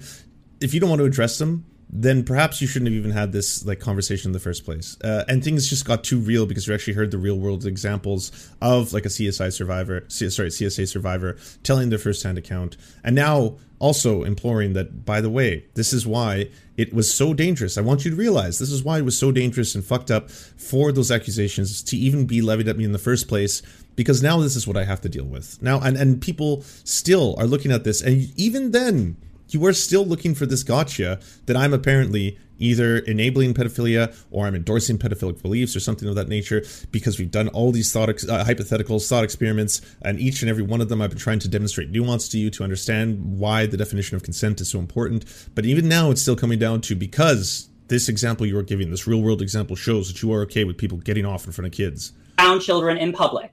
I do not think it is a stretch to say that you either negligently or intentionally made arguments that would also be made by pedophiles. No, none of my arguments were made by pedophiles. You are not listening to me. I am listening to you. I heard every word you said. Do you want me to repeat it back to you word for word? Yes, please repeat back to me exactly what I said. Maybe I can't do word for word, but she did say that your belief in its negligence. I read something and I lost it. Never mind. Don't worry about it. Okay. So you agreed, just now, you've agreed multiple times actually, that you are fine with certain situations where someone engages in a sexual act, gets off publicly around children. You keep saying you are stop. You agree that there are situations where you are fine with that happening. I'm fine with people getting off in public sometimes. Yes. Even if it is around children. As long as they're not including the children in it. Yes. Okay. So I don't think that my comment was out of line at all. Well, you're implying that I think it's okay to involve children in sex acts. No, I didn't. Oh, sounds like pedo-apologia to me. Look at your chat. Look at them all doing it. They hear your message. Well, right now what you're saying is incredibly yikesy. Yikesy. Because you are justifying being able to get off in front of children. I'm justifying getting off in public. I'm not justifying getting off with the children as the intent. Sometimes, and you are fine with scenarios where people get off in public and also in front of children. Hey, Wilco. Yes. It's again, like... It's a conversation where, in a medium and a platform where there is no nuance. Nuance is just absolutely dead. Everything has to be broken down to a yes or no. You either a pedophile enabler or you're not a pedophile enabler. One of the two. And then here's a whole bunch of hypotheticals, and then I'm going to test you with these hypotheticals because I want to find the one hypothetical that demonstrates and proves my assertion was correct, that you are in fact either enabling pedophilia or you are being like a useful idiot to pedophiles or something to that effect. Like this could have been... a moment where you stop with this has to be a win. You stop with this has to be a debate, and then all of a sudden we can recognize each other's humanity for a couple seconds, especially someone who has been through this experience firsthand. And yes, their real world example is very important in this case, especially when framing it around whether or not someone is in fact getting consent and if that is involved. As long as they're not including the children in the sex act. Like, do we want to go? All right. Did anyone see Big Joel's post on this? Because I remember when the Kantian Pride thing was coming out, Big Joel made a little video post that got a whole bunch of hate. But it was basically like, do you have any idea how hyper-sexualized society is? In every single corner, you cannot escape it. If you walk down the street, you will see posters of gorgeous women scantily clad, and they will be dripping sauce on their chests from a burger commercial. You will look to your left, and there will be a bunch of soccer players, beautiful, chiseled men, sweating, playing against each other, rugby players tackling each other. Sexuality is used to sell everything from video games to food in every aspect of society, and heterosexual, especially sexuality, is hyper pushed on this 24/7 every single day. Turn on TV, car commercials, beer commercials, you name it. Everything is sold through sexuality. Children are exposed to hypersexuality all the time in society, and no one says a fucking thing. No one says a word about any of this. Because, like, heteronormative sex is just so normalized in society. Like, the idea... Like, you even watch children's cartoons. How many children's cartoons have heteronormative couples kissing? Like, I'm not saying they do anything more, but they kiss. The second it's a gay couple doing that in a cartoon, oh, society has ended. What is this? Why are they trying to indoctrinate my kids into the gay? This is gay ideology gone wild. And this was, like, the thing at the forefront when I was thinking about, like, oh, the Kantian Pride. within minutes, I pulled up images of wrestlers from wrestling, who are dressed in the most kink at Pride I can imagine gear. Full on, like, gimp suit attire, leather straps, thongs, spikes coming out of the sides of the head. That is an all ages event. You can go to wrestling with your kids kind of things. And no one looks upon that and thinks, well, they're definitely trying to indoctrinate our children into S&M and Dom right now. It's just like, there's a bunch of wild, wacky wrestlers being wild and wacky, and they're tackling each other, and they're getting all sweaty, and they're slipping on each other and stuff like that. But you don't look at that and immediately think, sex. Oh, sex. This is going to indoctrinate our children. Except when it involves, like, the queer community.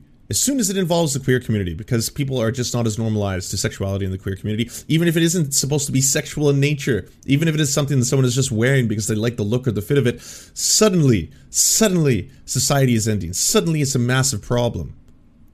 I talked about the concept of risk earlier, or risky behavior. Can we go back to that? Because this would be when we're talking about... No, because we still haven't gotten past your failure of a definition. You can't fundamentally tell me that my consent was broken when that man desired me. You can't tell me that. It does not cover that. That's not a sex act. The man looked at me. He wanted to purchase me. Are you bringing up your personal experience? Yes, because my personal experience is important here, because you clearly don't have the actual... I know what you're doing. Oh my God. You muted me again. She muted me again. You're bringing up your own personal experience as a drama victim to try and paint me in a bad light. I know what you are doing.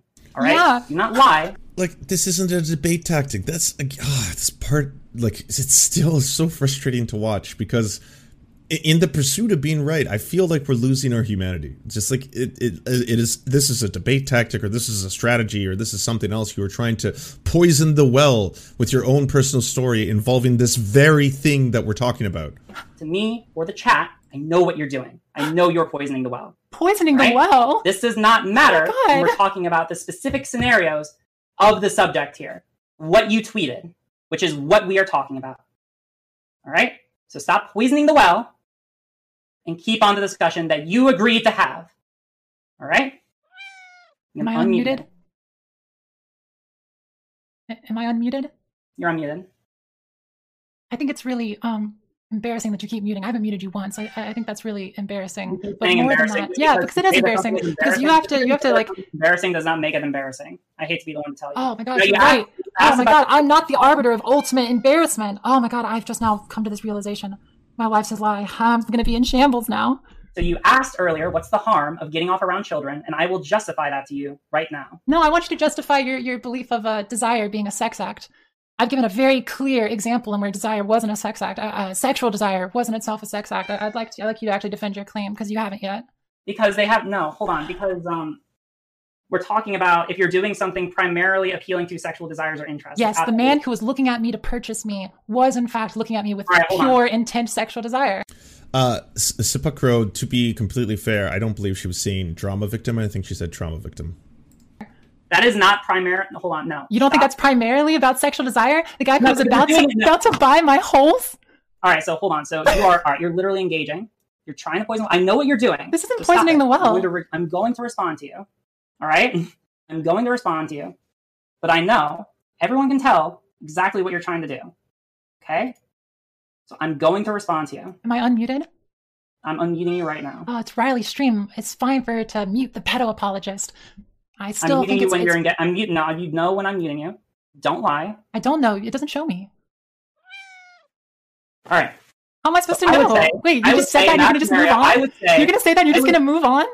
No. I'm responding to what you said. Yeah, you said something about a lie, and then you're not gonna acknowledge that it wasn't true, and now you're just trying to move on. I can't see when you need me. I would respond to you. You're asking me to respond to an incredibly inflammatory hypothetical. I'm asking you to respond. I'm going to justify my personal experience, because it is the ultimate counter to your poor definition. No, it's not the ultimate counter. I'm about to explain why. Also, can you please give a trigger warning? People in my chat are asking that you give a trigger warning before you talk about... No, I don't think so. You didn't give me a trigger warning when you called me a pedophile. I didn't call you a pedophile. You did. No, I didn't. We already went over it. Yeah, I was right. No, no, absolutely not. Yeah. I reject that. Do you have any other... All right, hold on. You said multiple times. Is there any other time aside from this? Because here, I would reject that I ever called you a pedophile. I reject that 100%. You said I called you a pedophile multiple times. Are there any other times where that possibly happened? You deleted all your tweets. Don't you remember? I never tweeted calling you a pedophile. Okay. So you're just calling me a liar then? No, I said at the very beginning of this debate that neither of us can prove that claim because you hid all the evidence. So it's impossible. I didn't hide all the evidence. I deleted it because you and your community were harassing me. Sure. We were talking about things that you said publicly as a public figure. That is. I never. Do you have any screen? Or do you have any screen cap? If I deleted a tweet, then I could have had it there. Your girlfriend tweeted, and it seemed to be in line with things that you believed. Because I made the exact same argument as you about how desiring a foot fetish, desiring feet with a foot fetish is itself a sex act, and then she cited some legal stuff, and then she got put on bad legal takes. Oh man, that was so funny. You don't have any actual evidence that you call you a pedophile once. You did it multiple times, but no, I didn't. You never have provided any evidence. I can't. Like I already said, I can't prove that you tweeted those things. It's fine. We can move on from it. I know you did it. You deleted your tweet. You specifically lied. Then you. Why are you trying? Why are you trying to prove something that you don't even know is true? I know that it happened because it happened to me. And beyond that, so I don't need those tweets here because your video. All right, wait. How is that any difference? Hold on. We need to go through that claim because there's a massive issue there. So you're saying that it's true that I called you a pedophile multiple times because it happened to you. That is your evidence, right? No, I'm telling you that I can't provide evidence. I said that at the very beginning of the discussion, and I can't do it now. You're saying that it's true that I called you a pedophile multiple times because it happened to you, and you know it to be true. Well, that's what you're providing evidence. To me. No, I know it happened. It happened to me. I know it didn't happen. There's no evidence because you deleted all of it. I know it didn't happen. Okay. And like I said, neither of us can move forward on that. I've said that more than once. It's fine. So you did lie about me. I didn't lie. The same way. Do you have any proof that you were telling the truth? Yes. The video is the proof. No, it's not. If you say that someone is intentionally or unintentionally defending pedophilia, what you're saying is that they either... I'm literally saying you may have not intentionally defended pedophilia. I know that it's not all intentional. Every time I've said this, I've done both parts of it. You are either saying that I know that I am actively aware that I am presenting something. If I finish my sentence? No, you're not responding to me. I am responding to you. I'm saying intentionally or unintentionally, one of them is that I knowingly am justifying having sex with children, and the other one is saying that I don't know that I'm saying that it's okay to have sex with children. Neither of those are what I've done. I think that is what okay about that second one there? Yes. You think that I am, I unknowingly support sex with children, even though I more than once said that sex with children is wrong. I think that you said that in this clip. I think that is the plain reading of this. I was specifically talking about what you said here. You were talking about the foot fetish example. Yes, you ended up conceding that you are fine with scenarios where someone gets off sexually to a foot fetish. I never said gets off. I've said gets off in this conversation, but I didn't say it in that initial one. But even if I did say gets off, hold on. But you are saying that according to this clip and the beliefs that you listed in this clip, that you are fine with scenarios where people get off to their foot fetish sexually in public around children. In the clip, I said that it was okay to present your desires in public, to do things in public that elicit sexual desire. In this conversation, I've maintained that I don't think it breaks consent to orgasm in public as long as you don't involve the children around. Okay, and now, because we've gotten to this point several times, we keep trying to pivot away. I want to explain why that is wrong. All right, we keep pivoting away. I want to explain why doing a sex act around children, even if you do not involve them, is still harmful. When a kid walks in on their parents, did their parents involve them in a sex act? No. Why not? They saw them having sex. Because you're engaged. Because they were acting in private. They took reasonable steps to act in private. And so all right, I'm going to mute you for a second. I'm going to explain why it is bad to do. I've deafened myself and muted my microphone on her end because if she's going to keep muting me, I have no obligation to continue to sit there and listen to her. I think that's more than fair. She's muted me multiple times. This is the only time I've done it. I can't hear anything she's saying. I think she did. Yeah. So. You don't need to platform the opposing views if you're consistently muted. I'll see how long it takes her to notice or care. And yeah, like what are you guys doing? I haven't read any of the chat. Unbelievable support for Doe maintaining composure during this entire thing. I don't know how it does that. You guys think I'm doing okay? I've been trying my hardest.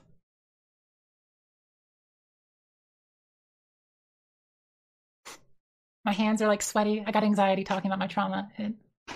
My adrenaline started pumping. I shouldn't have gotten as loud as I did.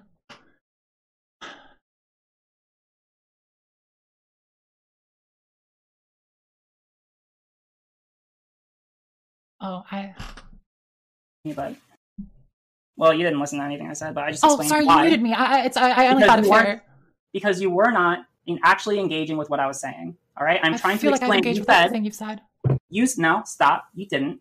Okay. You said that there is no harm from doing sex acts around children, and I have tried repeatedly multiple times to explain why it is harmful. I just explained that to my chat, and I tried to explain it to you, and you specifically avoid listening to me, which suggests to me that you are not actually engaging with me in good faith. You muted me multiple times. That was the first time I muted you. I just find it really unfair that you keep muting me. Maybe unfair sounds a little whiny, but like I feel like I've treated you with pretty good faith here. I've answered every question directly. I've tried my hardest to be honest and good faith, and even answer questions that I know you are trying to make sound as intentionally bad as possible. I don't know. Yeah, no, you are, and then you mute me. Absolutely. I think that's absolutely what you've done. You keep saying I'm poisoning the well by talking about my own personal literal experience that actually has to do with actual pedophilia. That's apparently not actually like important to you as someone who's like really worried about CSA victims, right? Oh man. All right. No, clearly when you say that, or you are poisoning the well. It's not poisoning the well. I agree that what happened to you was horrible. I am sorry that it happened. You are poisoning the well. It's not poisoning the well. It's talking about my personal experiences.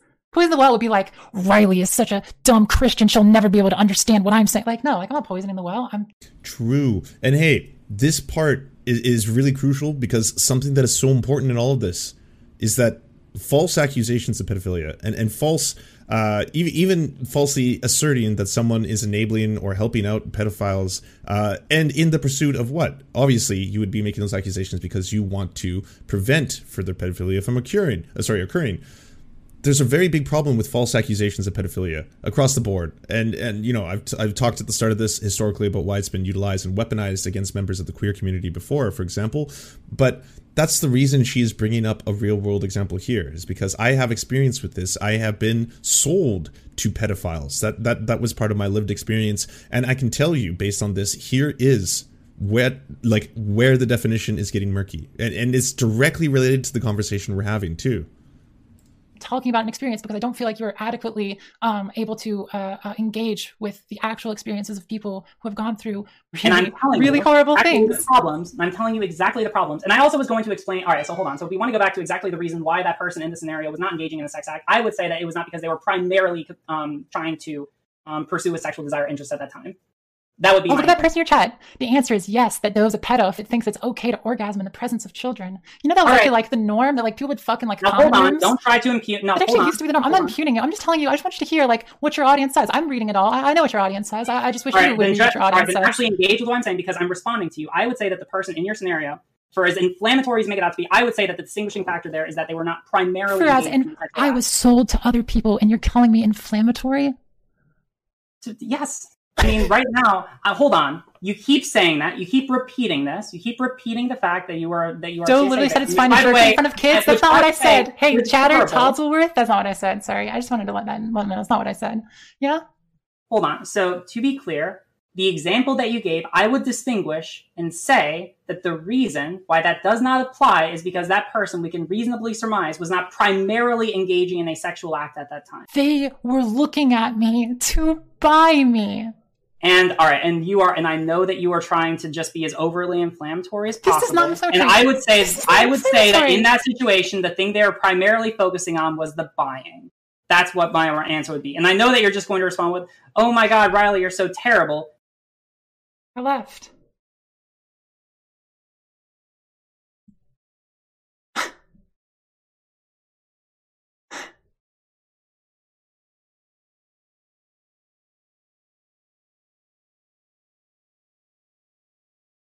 The guy who wanted to buy my holes, the main thing he was thinking about was the buying?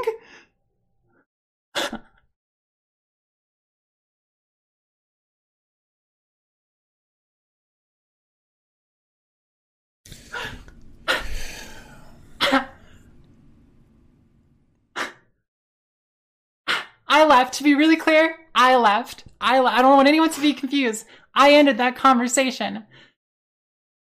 Okay, hold on. I need a quick second. So let me say this, because obviously that's just like horrifying to witness. And it was the first time I saw it yesterday.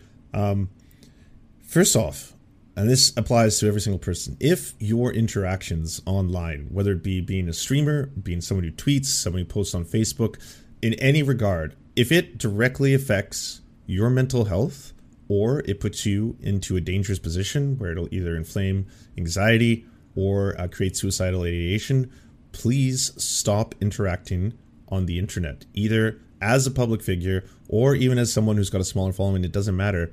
But do not do that at the cost of your own mental health, because now I know there is accusations going forward that people are now bullying RGR or now going after RGR intentionally because of this entire thing. That is not what you should be doing in this case. No one should be going after RGR. No one should be trying to send RGR any kinds of horrible things or anything like that. The takeaway from all this, and the thing that I think is most important, is that you do need to recognize other people's humanity. I'm not saying that as a virtue signal. I'm not saying this as a kumbaya kind of hippie moment or something like that. But that is the problem with the way that our online interactions, like this seems like such an extreme example of it, where, yeah, we're all guilty of this. You go online and you just talk past each other. You want to win. You want to have an argument. You want to do all that. And even if it gets to the point, as it did here, where someone is telling you a horrifying experience that they lived through that is directly related to the topic at hand, that still gets lost in the pursuit of getting a win or a clip or a dig or anything like that. And that's not like the way we should be conducting ourselves. And I don't just mean this as like, here's how everyone should conduct themselves. Principal Lance here to tell you how to be better on the internet. But we've all been complaining for a while about how this kind of shit is devolving. We've all been complaining about how vitriol online is just getting worse and worse. Who do we point the finger at? Is it our online interactions? Is it the algorithms? Probably that play a very large part in making it the more inflammatory the content, the more clicks, the more views, the more likes, the more shares. So yeah, we keep doing that. And in the process of, you do lose your humanity as a person. And that is something I think that we could start trying to work towards and fighting towards, because I fundamentally disagree with almost every single take that Riley was proposing there, especially in the pursuit of just being right. I think the whole thing was I mean, optically, it was a disaster. And just like I think objectively, you can't walk away from this conversation being like, well, I guess I do kind of want to defend the position that if people think about other people while masturbating, it's violating their consent, even if the other party doesn't know about it, things like that, right? So my like, you know, please don't walk away with this in any way thinking that now is a chance to, now everyone needs to fight back now, because this is all over the internet right now. It's either half people are talking about this or people are talking about Rittenhouse. Instead of consistently going on the attack and trying to just destroy every single person involved in this, what about showing and sending support to Doe? What about supporting it? What about, thanking it for having the courage and bravery to talk about this? That is the only kind of mass, internet action that you should be involving yourself in. Because I can't even wrap my head around what it must have been like to try and talk about this, to let alone talk about this in a debate format, let alone talk about this in front of thousands of strangers and then tens of thousands of strangers afterwards, over and over and over. It's bravery that I would only hope to have a fraction of one day, to say the very least. I'm sure a handful of you found out today that Demon Mama has been banned off Twitch for 30 days. As of right now, I'm not entirely sure what the cause of the ban was in terms of the exact reasoning. It's been, I think she's still waiting for an email to get back from them before she obviously is going to do a full appeal. And the reasons so far are targeted harassment, and they stipulated a handful of reasons. I've heard a lot of things rumored online. Was it because Demon Mama said an F slur at one point during the stream? It was a self-referential F slur. And I'm not entirely sure if that is TOS. I don't know if members of the queer community are allowed to use the F slur in the same way members of the black community are allowed to use a soft A N-word without it being TOS. I'm not entirely sure what the rules are on that, so I can't speak to that. But it's going to severely, obviously, affect Demon Mama. Demon Mama can still stream on YouTube, and I'm not sure if Demon Mama is going to be allowed to... I don't know if this is going to affect her affiliate status on Twitch. Demon Mama, I'm sure, as you know, is the person who is the earner in her household, and I believe she supports 3 people on the income that she brings in and generates. So this is a situation in which someone is effectively not only being silenced, but having their income affected by what is going on. And a lot of people have been asking, what is going on? Because yesterday when I was trying to talk about this and trying to give like a cool, calm, and collected analysis of the points being raised in the conversation between Doe and RGR, I had numerous people at the time be like, I don't know what is going on. I don't know any of these people. What exactly is the history of all this? I mean, if I was to go into the history of this, this kind of dates back, and I know it's going to sound strange. I mean, the conversations about kink and pride have been a part of just the discourse during Pride Month for as long as I've been going to Pride. And this particular discourse, which started at this year's Pride, was a little more intense, and it actually originates in 2020. If everyone doesn't know this already, there was an operation on 4chan called Operation Pridefall, where alt-right homophobes detailed psyops that they wanted to do to convince brands to cut ties with the LGBTQ community. How they plan to do this is, again, to raise moral panic over Pride, and specifically the indoctrination of children.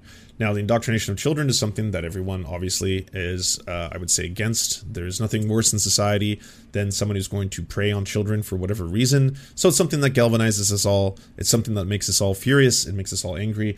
And it is weaponized frequently against members of the gay, queer, LGBTQ plus community, and has been for as long as they've been persecuted. So this panic and outrage on 4chan was a very methodical concept. What they were going to do is they posted a whole bunch of photos, and these pictures were pictures of the most prominent one that you probably remember from this year is the one of two men in dog gimp suit outfits talking to a young girl. She appears to be 5 or 6, and then they were suggesting what people should do with these kind of photos.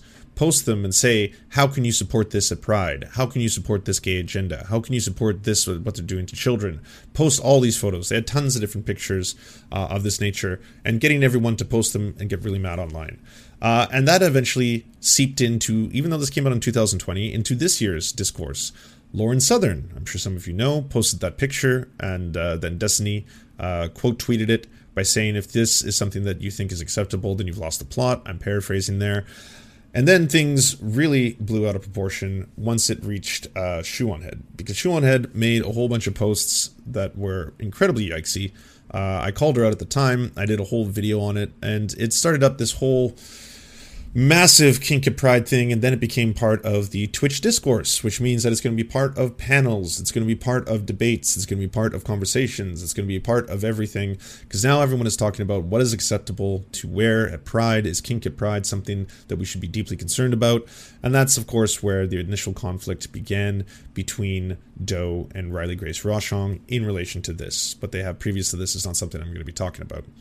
When it comes to ShoeOnHead, to her credit, after I made an entire video, calling out her takes, saying that the stuff on this moral panic about the drag queen children's story time hour is like massively yikesy. It's it's gross. It's what conservatives do. This is not a demonstrable place where children have been molested or sexually abused. Anyways, to her credit, she ended up taking those tweets down, but the discourse was out there and it was in full swing at the time. And I still genuinely believe this. My biggest issue, and the reason this was making me very, very mad, was because I feel that in society, that there is hypersexualization everywhere.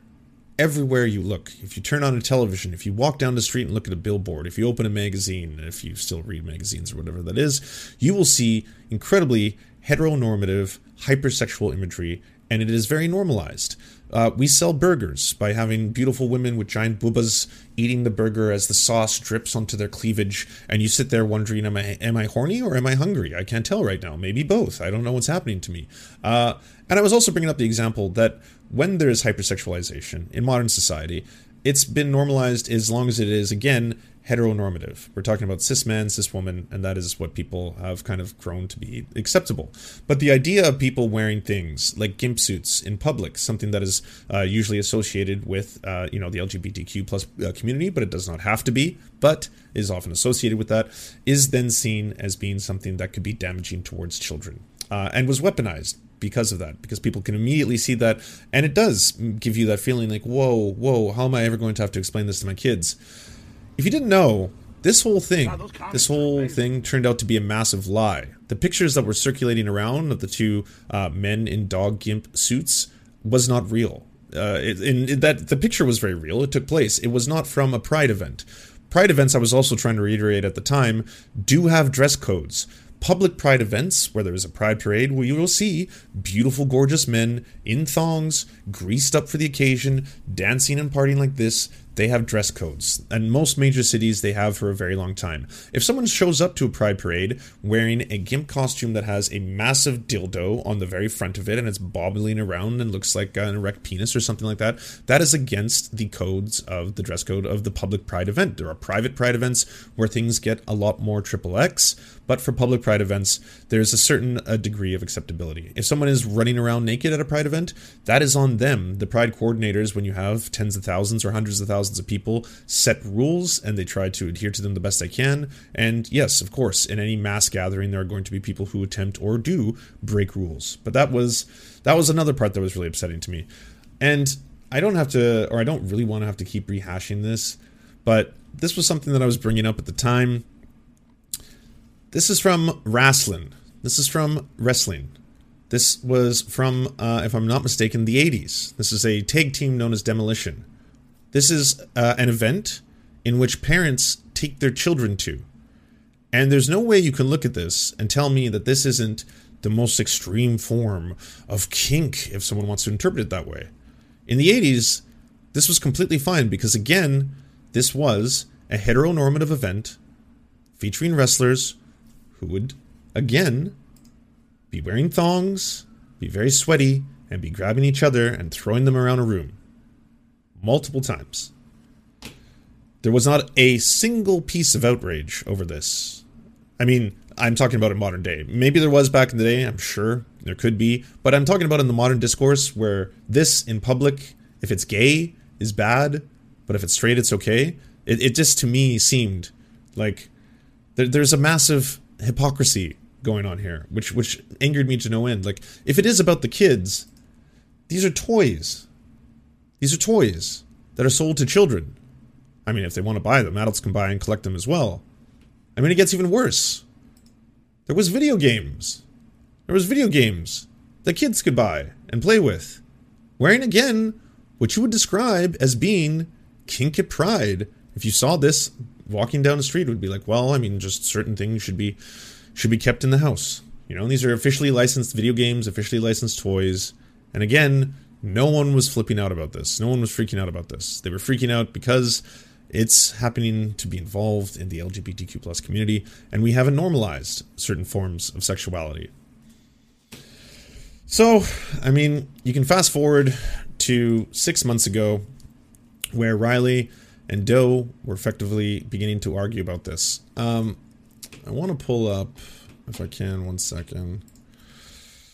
So I can read out verbatim what the tweet that started this entire fiasco was, so we can kind of get a bit more of an origin story. Probably should have had this before I started talking about this, but you know how it is. The internet. It's a complicated place. Okay, so this was Doe, and I want to read this. I want to read its tweet verbatim right now, so this is what it said. Some people like feet. If you go shoeless to a public event because your partner likes feet, you're not involving children in a sexual act. That was the tweet that began this entire fiasco that we find ourselves today. This was months ago. Now, I'm sure at this point, because everyone has seen the video, everyone has heard the discussion, what came from that was Riley Grace Roshong accusing Doe of either purposefully enabling rhetoric that is useful to pedophiles, or doing so unintentionally, but still having the same effect. And the effects that had on Doe at the time were obviously massive. It received an incredible amount of hatred online. It received an incredible amount of accusations of pedophilia. It received a whole bunch of different communities going after it. And that also coincided when it was beginning to argue quite a bit with Destiny and Destiny's community about what exactly Should someone be allowed to use it/its pronouns? Are it/its pronouns valid? Things of that nature. Now, I'm someone who has been falsely accused of things I did not do. When I was doing fundraising for Palestinian relief efforts, if you don't know this or remember this back in the day, Destiny ended up doing a tweet and made a tweet about me that said, directly funding Hamas. Yikes. And then linked to a separate organization that I was not fundraising for. Because I guess he hadn't done his due diligence or realized that while they share the same name, this is a separate organization in Canada, and they do not, if you are fundraising for a specific charity, such as Palestinian relief efforts, then take your money that you have been giving or fundraising, in my case it was thousands of dollars, and then put that towards the international headquarters. But that didn't matter. The backlash was incredibly intense. And both my online and offline life got a lot harder for it. Just, you know, every single time I was going on Twitter. I mean, that was what provoked it. And then, of course, we got other big creators like Sargon of Akkad, who was going after myself and every other person who fundraised. Which, by the way, that was one of the more wholesome moments in online leftism since, Bernie Sanders, was just seeing all these different groups. Sean, Vosh, not fans of each other. Everyone fundraising hundreds of thousands of dollars for Palestinian relief efforts. And then people like Sargon being like, well, it seems like they are directly funding Hamas if it is this organization or if it's this organization.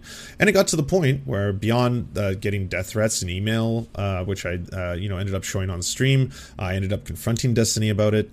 He did not back down from his statements, and I had to reach out to the organization itself and get an official statement from them stating that not a single cent from the money that I had fundraised was going to go towards the international organization. It was going directly to the Palestinian relief efforts that I had stipulated I wanted the money to go towards. And even then, there was not an apology or anything. It was just, I'm happy that I could hold you accountable. Which is pretty ridiculous, because when you are a large streamer or a large personality, and I'm including myself in this, and you put a statement out there about another content creator, about another streamer, and then that results in thousands of people believing that statement, thousands of people thinking something, thousands of people going after that person, because now they've effectively been weaponized against them. Because yes, what is more abhorrent than this goofball on the internet who's fundraising for a terrorist organization? That's terrible. We have to make an example of this person, kind of stuff. And Doe ended up receiving a whole bunch of backlash for this.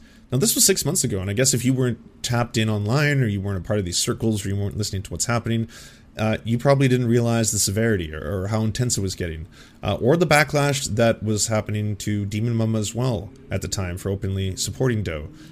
If any of us, any of either myself or other people who were coming to Doe's defense at the time, or were involving themselves in the Kink and Pride debate, such as Big Joel, Jack Saint was another one, we would be labeled, and I'm using a quote here, as the Down Syndrome Avengers by Destiny, because apparently we were all coordinating efforts to try and either attack him or his community or something of that nature, and it continued to just grow and blow out of proportion.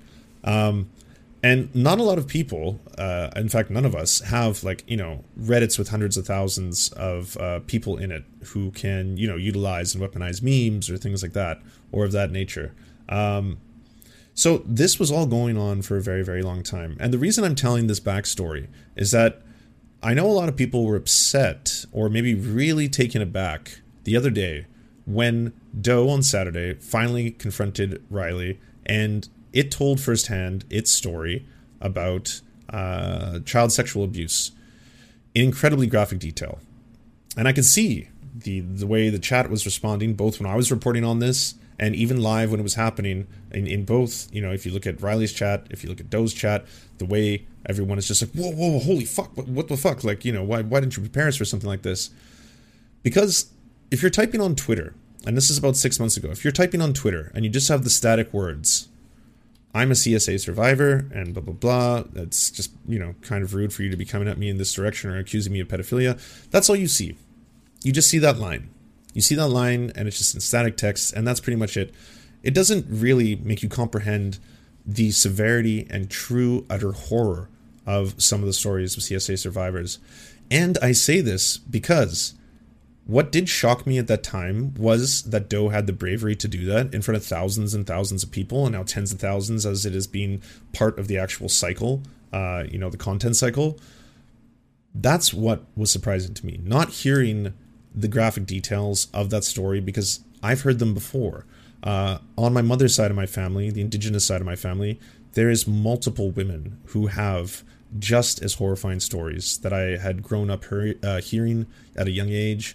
And it definitely does something to you, because I can distinctly remember having that feeling. For maybe it's just that people talk about innocence lost, like some people like just have that kind of, you know, moment of clarity when their parents die or something like that. I'm fortunate, I've never lost my parents, but it definitely gives you that feeling like, holy fuck, like the world can be a beautiful place, but it can be filled with some really, really evil, fucked up people. And if you just see a tweet, if you just see someone type out, I'm a CSA survivor, I'm something like that, you don't actually think about the horrifying details of what that entails. And when Doe was going through all of that, it never had the opportunity to truly explain that to people, even people who were accusing it of being a pedophile, even people who were accusing it of being like the worst things for enabling pedophiles or whatever it was. And it just had to sit there and then listen to the online discourse as people continued to say and do horrible and horrifying things.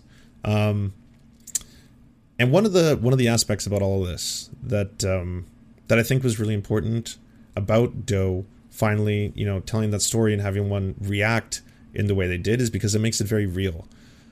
Because we can talk about hypotheticals all day. We can talk about how if someone has a humiliation fetish, and they're in the presence of someone who has a scat fetish, and if the person with the humiliation fetish defecates themselves, and it's in the purview of the person with the scat fetish, and the scat fetish person is now aroused by that, and both of them have performed these acts with a playground like 100 meters away or something like that, then both of them are directly endangering children. Like, we can talk about those scenarios all the time, but real abuse to children statistically happens from family members and close friends. And the real abuse to children is not these incredibly isolated examples of this will trigger this event, which will trigger this event, which could potentially make children witness from a distance two people who are fully clothed but are soiling themselves and orgasming simultaneously or something like that. It is the stories like Doe described. And they are shocking and they are horrifying. And I think collectively, all of us want to work. Even, and I'm including Riley in this. Even Riley want to work towards making that not happen to anyone ever. Of course, that's I think something that would be universal. It doesn't even matter what part of the political, like every single square except for libertarians and ANCAPs, every single square on the political aisle is probably completely on board with that. The other thing, I'm going to say this as a brave little cis boy, is that for online harassment, and as it occurs, because Twitch has a really big online harassment problem, and it's getting a lot of exposure now, which is really good. I'm very happy that they are starting to actually acknowledge it, because a lot of people are making noise about it. But when I get, say, attacks, when I get people in this community, it's usually specifically because I've done something. It's usually because I've made a video about another content producer, or someone has falsely accused me of funding Hamas. And then, yes, I will get a whole bunch of people in my chat calling me a terrorist, calling me a whole bunch of nasty things. That's when I get it. I don't know if a lot of y'all watch a ton of trans streamers. If you're a fan of the service, you probably do. And I do, because I find a lot of them very entertaining, and I find a lot of them very informative. And boy, like, It never fails. It doesn't matter if I'm watching a gamer like Nicotine or Casey Explosion, or I'm watching an intersectional non-binary feminist like Lumi Roo. It doesn't matter who it is. If they are trans, they will get regular hate in their chat on a daily basis just for being who they are. And I know a lot of people right now are going to be like, whoa, here comes Lance with the virtue signals. Your little cis virtue signaling is going off. I'm not doing this the virtue signal. This is definitely an acknowledged point of privilege, if you want to talk about points of privilege. Where I, as a brave little cis boy, don't ever have to deal with that. I do not have people popping in here and being like, oh, look, cis, disgusting. But I have been. In Dima Mama's stream, when she was posted on 4chan, and people on 4chan were specifically saying to target and harass this person because they are, quote, a monster, or they are, quote, degenerate, or, quote, inhuman, or anything like that. And then seeing Nazis just flood on in. Nazis just flood on in. And I called in during that stream, and I tried to support her as best I could because I thought it was pretty ridiculous, and I was trying to make fun of the Nazis. And she's strong. She's really strong. In fact, you know, like every single trans streamer who gets up and does a stream knowing that that is just going to be a reality, knowing that that's just going to be a part of the experience, doesn't matter if you're playing video games. That doesn't matter if you're doing something completely apolitical. Doesn't matter what you're doing, that you are going to be flooded with that kind of shit, right? And yesterday that happened again. Demon Mama was streaming. Demon Mama got, I think, 6 or 7 hate raids. I can't show them on screen because, you know, she's now been banned. But every single one of those hate raids had the same thing. It had a name that was related to, obviously, all of this conversation, a name related to all these topics. And it would say something to the effect of, you know, deer is not a valid gender, or demon mama is like obese or something like that. It would have just horrifying things. And then 6 or 7 people, and I don't even know how they do this. I don't know how you can create an account and then raid in with 7 people. I don't know how that was continuously happening, but I witnessed it happen. And they would raid into the stream, and then they would, as long as they would last, because it would only last as long as Demon Mama could clip them, like take a screenshot of it, and then, you know, they would unleash all their hate speech, and then they would all get banned. And then it would just happen again and happen again over the course of about 9 hours. It happened multiple times. And then it was around the Dylan Burns segment that Demon Mama stream got taken down off Twitch. In relation to that Dylan Burns segment, I will say that I completely understand why Dylan Burns would defend a friend. I completely understand that. I have done the same thing for both the right reasons and the wrong reasons online, and I've been called out for both instances. I also understand why Dylan would support and defend someone who does real-world activism in an arena where real-world activism, especially related to the LGBTQ plus community, is in incredibly short supply, which of course is Maryland, right? I understand both of those, but that does not excuse the history of everything that's happened here. That does not, like, everyone who has now come online and gotten very, very mad for something that, yes, I can easily condemn. I don't think you should be adding the Maryland bar, which, by the way, if you're a law student, you're not up for the bar right now. You do that after you graduate law school, and then that happens. So doing that now as some kind of preemptive strike is also a little silly. But yes, easily I can condemn that unequivocally. There's no question about that. It didn't start there, though, and that's the problem with all this. It didn't start in the last week. It didn't start on Saturday because of a bad take. Like I just said, I wanted to explain this whole story, to explain how long this entire thing has been going on, and again, all of the abuse that Doe has been getting along the course of this. I don't need to bring up the horrible things that have happened to Doe. I'm sure all well aware of it by this point. But again, this kind of activity is making this whole place unsafe. And that continues if you are on the other side of this, if you are a staunch supporter of Demon Mama, and now you're using this as a galvanizing moment to now get angry and then do the exact same thing. Now I'm going to do the exact same thing and go after Riley Grace's community, or go after Dylan's community. It's like that never-ending battle, right? One person punches someone else in the chest, the next person pulls out a knife, the next person pulls out a gun, the next person pulls out a bomb, the next person pulls out a nuke. It'll never end if that is the cycle. And by the way, mass flagging, if this was mass flagging, because I don't have direct evidence that it was mass flagging yet, but mass flagging is something that has also happened to me successfully twice. I've had my original YouTube channel, TheSerfs.tv, taken down because of a mass flagging campaign. I know it was a mass flagging campaign because YouTube apologized for it. I had my second channel, The Serf Times, also taken down because of a mass flagging campaign, and again, they apologized for it. These were done after I'd made prominent videos on right-wing figures. This is the tactics of the right, so do not use those tactics. Do not use these tactics where everyone goes out and it's like, okay, let's coordinate and let's all mass flag this other creator that we all now despise. Let's coordinate and do that, because none of that makes any of this safer. It's going to then become a game of every single person online at one point or another is going to be who's on the chopping block today.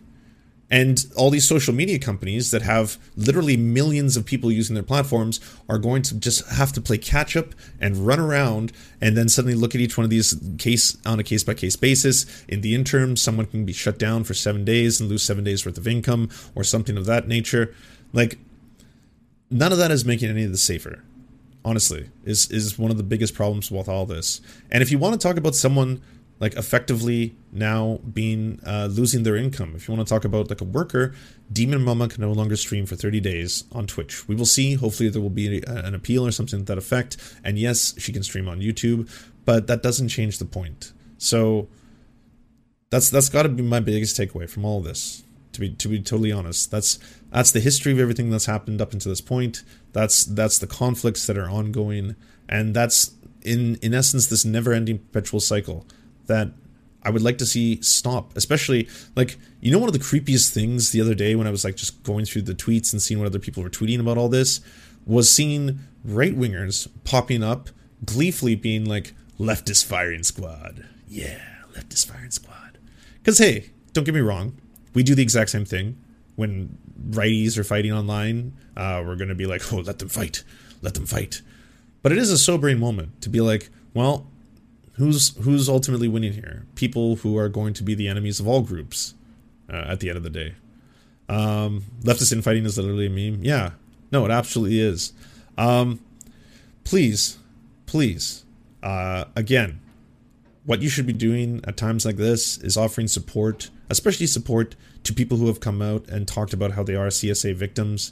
That includes Doe. That includes other people online who are getting very deeply affected by all this, because it's very difficult for them to have to listen to. It's very difficult for them to have to talk about. And it's incredibly difficult, I can't even imagine, for this to now have become the latest content cycle online, where people are going to make videos about this, and people are going to talk about this, and people are going to replay these clips over and over and over again. And it does take an incredible amount of bravery for someone like Doe to have made the statements that it made. Yeah, it's pretty much my rant. I'll now take questions. One question, only one. So you've just been listening to an episode of The Serf Times, and if you enjoy it and want to see The Serf Times, you can go to weareserfs.com or watch the live shows at TheSerfs.tv. And also everywhere social media is sold, basically TheSerfs.tv, you'll find us there, twitter.com/TheSerfsTV, for example. It would also help us out tremendously if you could leave a good review of this podcast if you enjoyed it, either on, I don't know, iTunes or wherever you're podcasting. Apparently it does help, and yeah, we hope to see you soon. To our gods, Xander Corvus and Peyton L. Juste, we will build a ladder to heaven to deliver you the daily news. To our monarch, Tom Spiker, we are your most humble of clownish jesters. To our lords, Trevor R. and Alexander Thaler, you have our undying fealty. To our knights of the round table, Nate, that one guy, Hagbard Celine, Matthew Scarborough, Stellar Vision, Ariana McCarthy, Daniel Sutton, Ants Are Still Running the World, Coulter Smith, Tom Groh, Val 9000, Jenna Tal, Quiet 185, Anna Loves Riley, Riley and Anna, Omni, Poodlehawk, The Tim Caucus, Multimondi, Trevor Janis, Lemmy 101, Anthropophojack, Saren 42, Chronic de Hemphog, Catherine, Radical Maniac, Ramon Acosta, Incosin, Violent Orchard, Sophie Baby, Political Puppy, Andreas Chiringuito, Zach Christensen, Josh Mickelson, Todd Buckingham, and Todd Lajeunesse. We shall meet you in the tavern, and we raise a drink, and we salute you.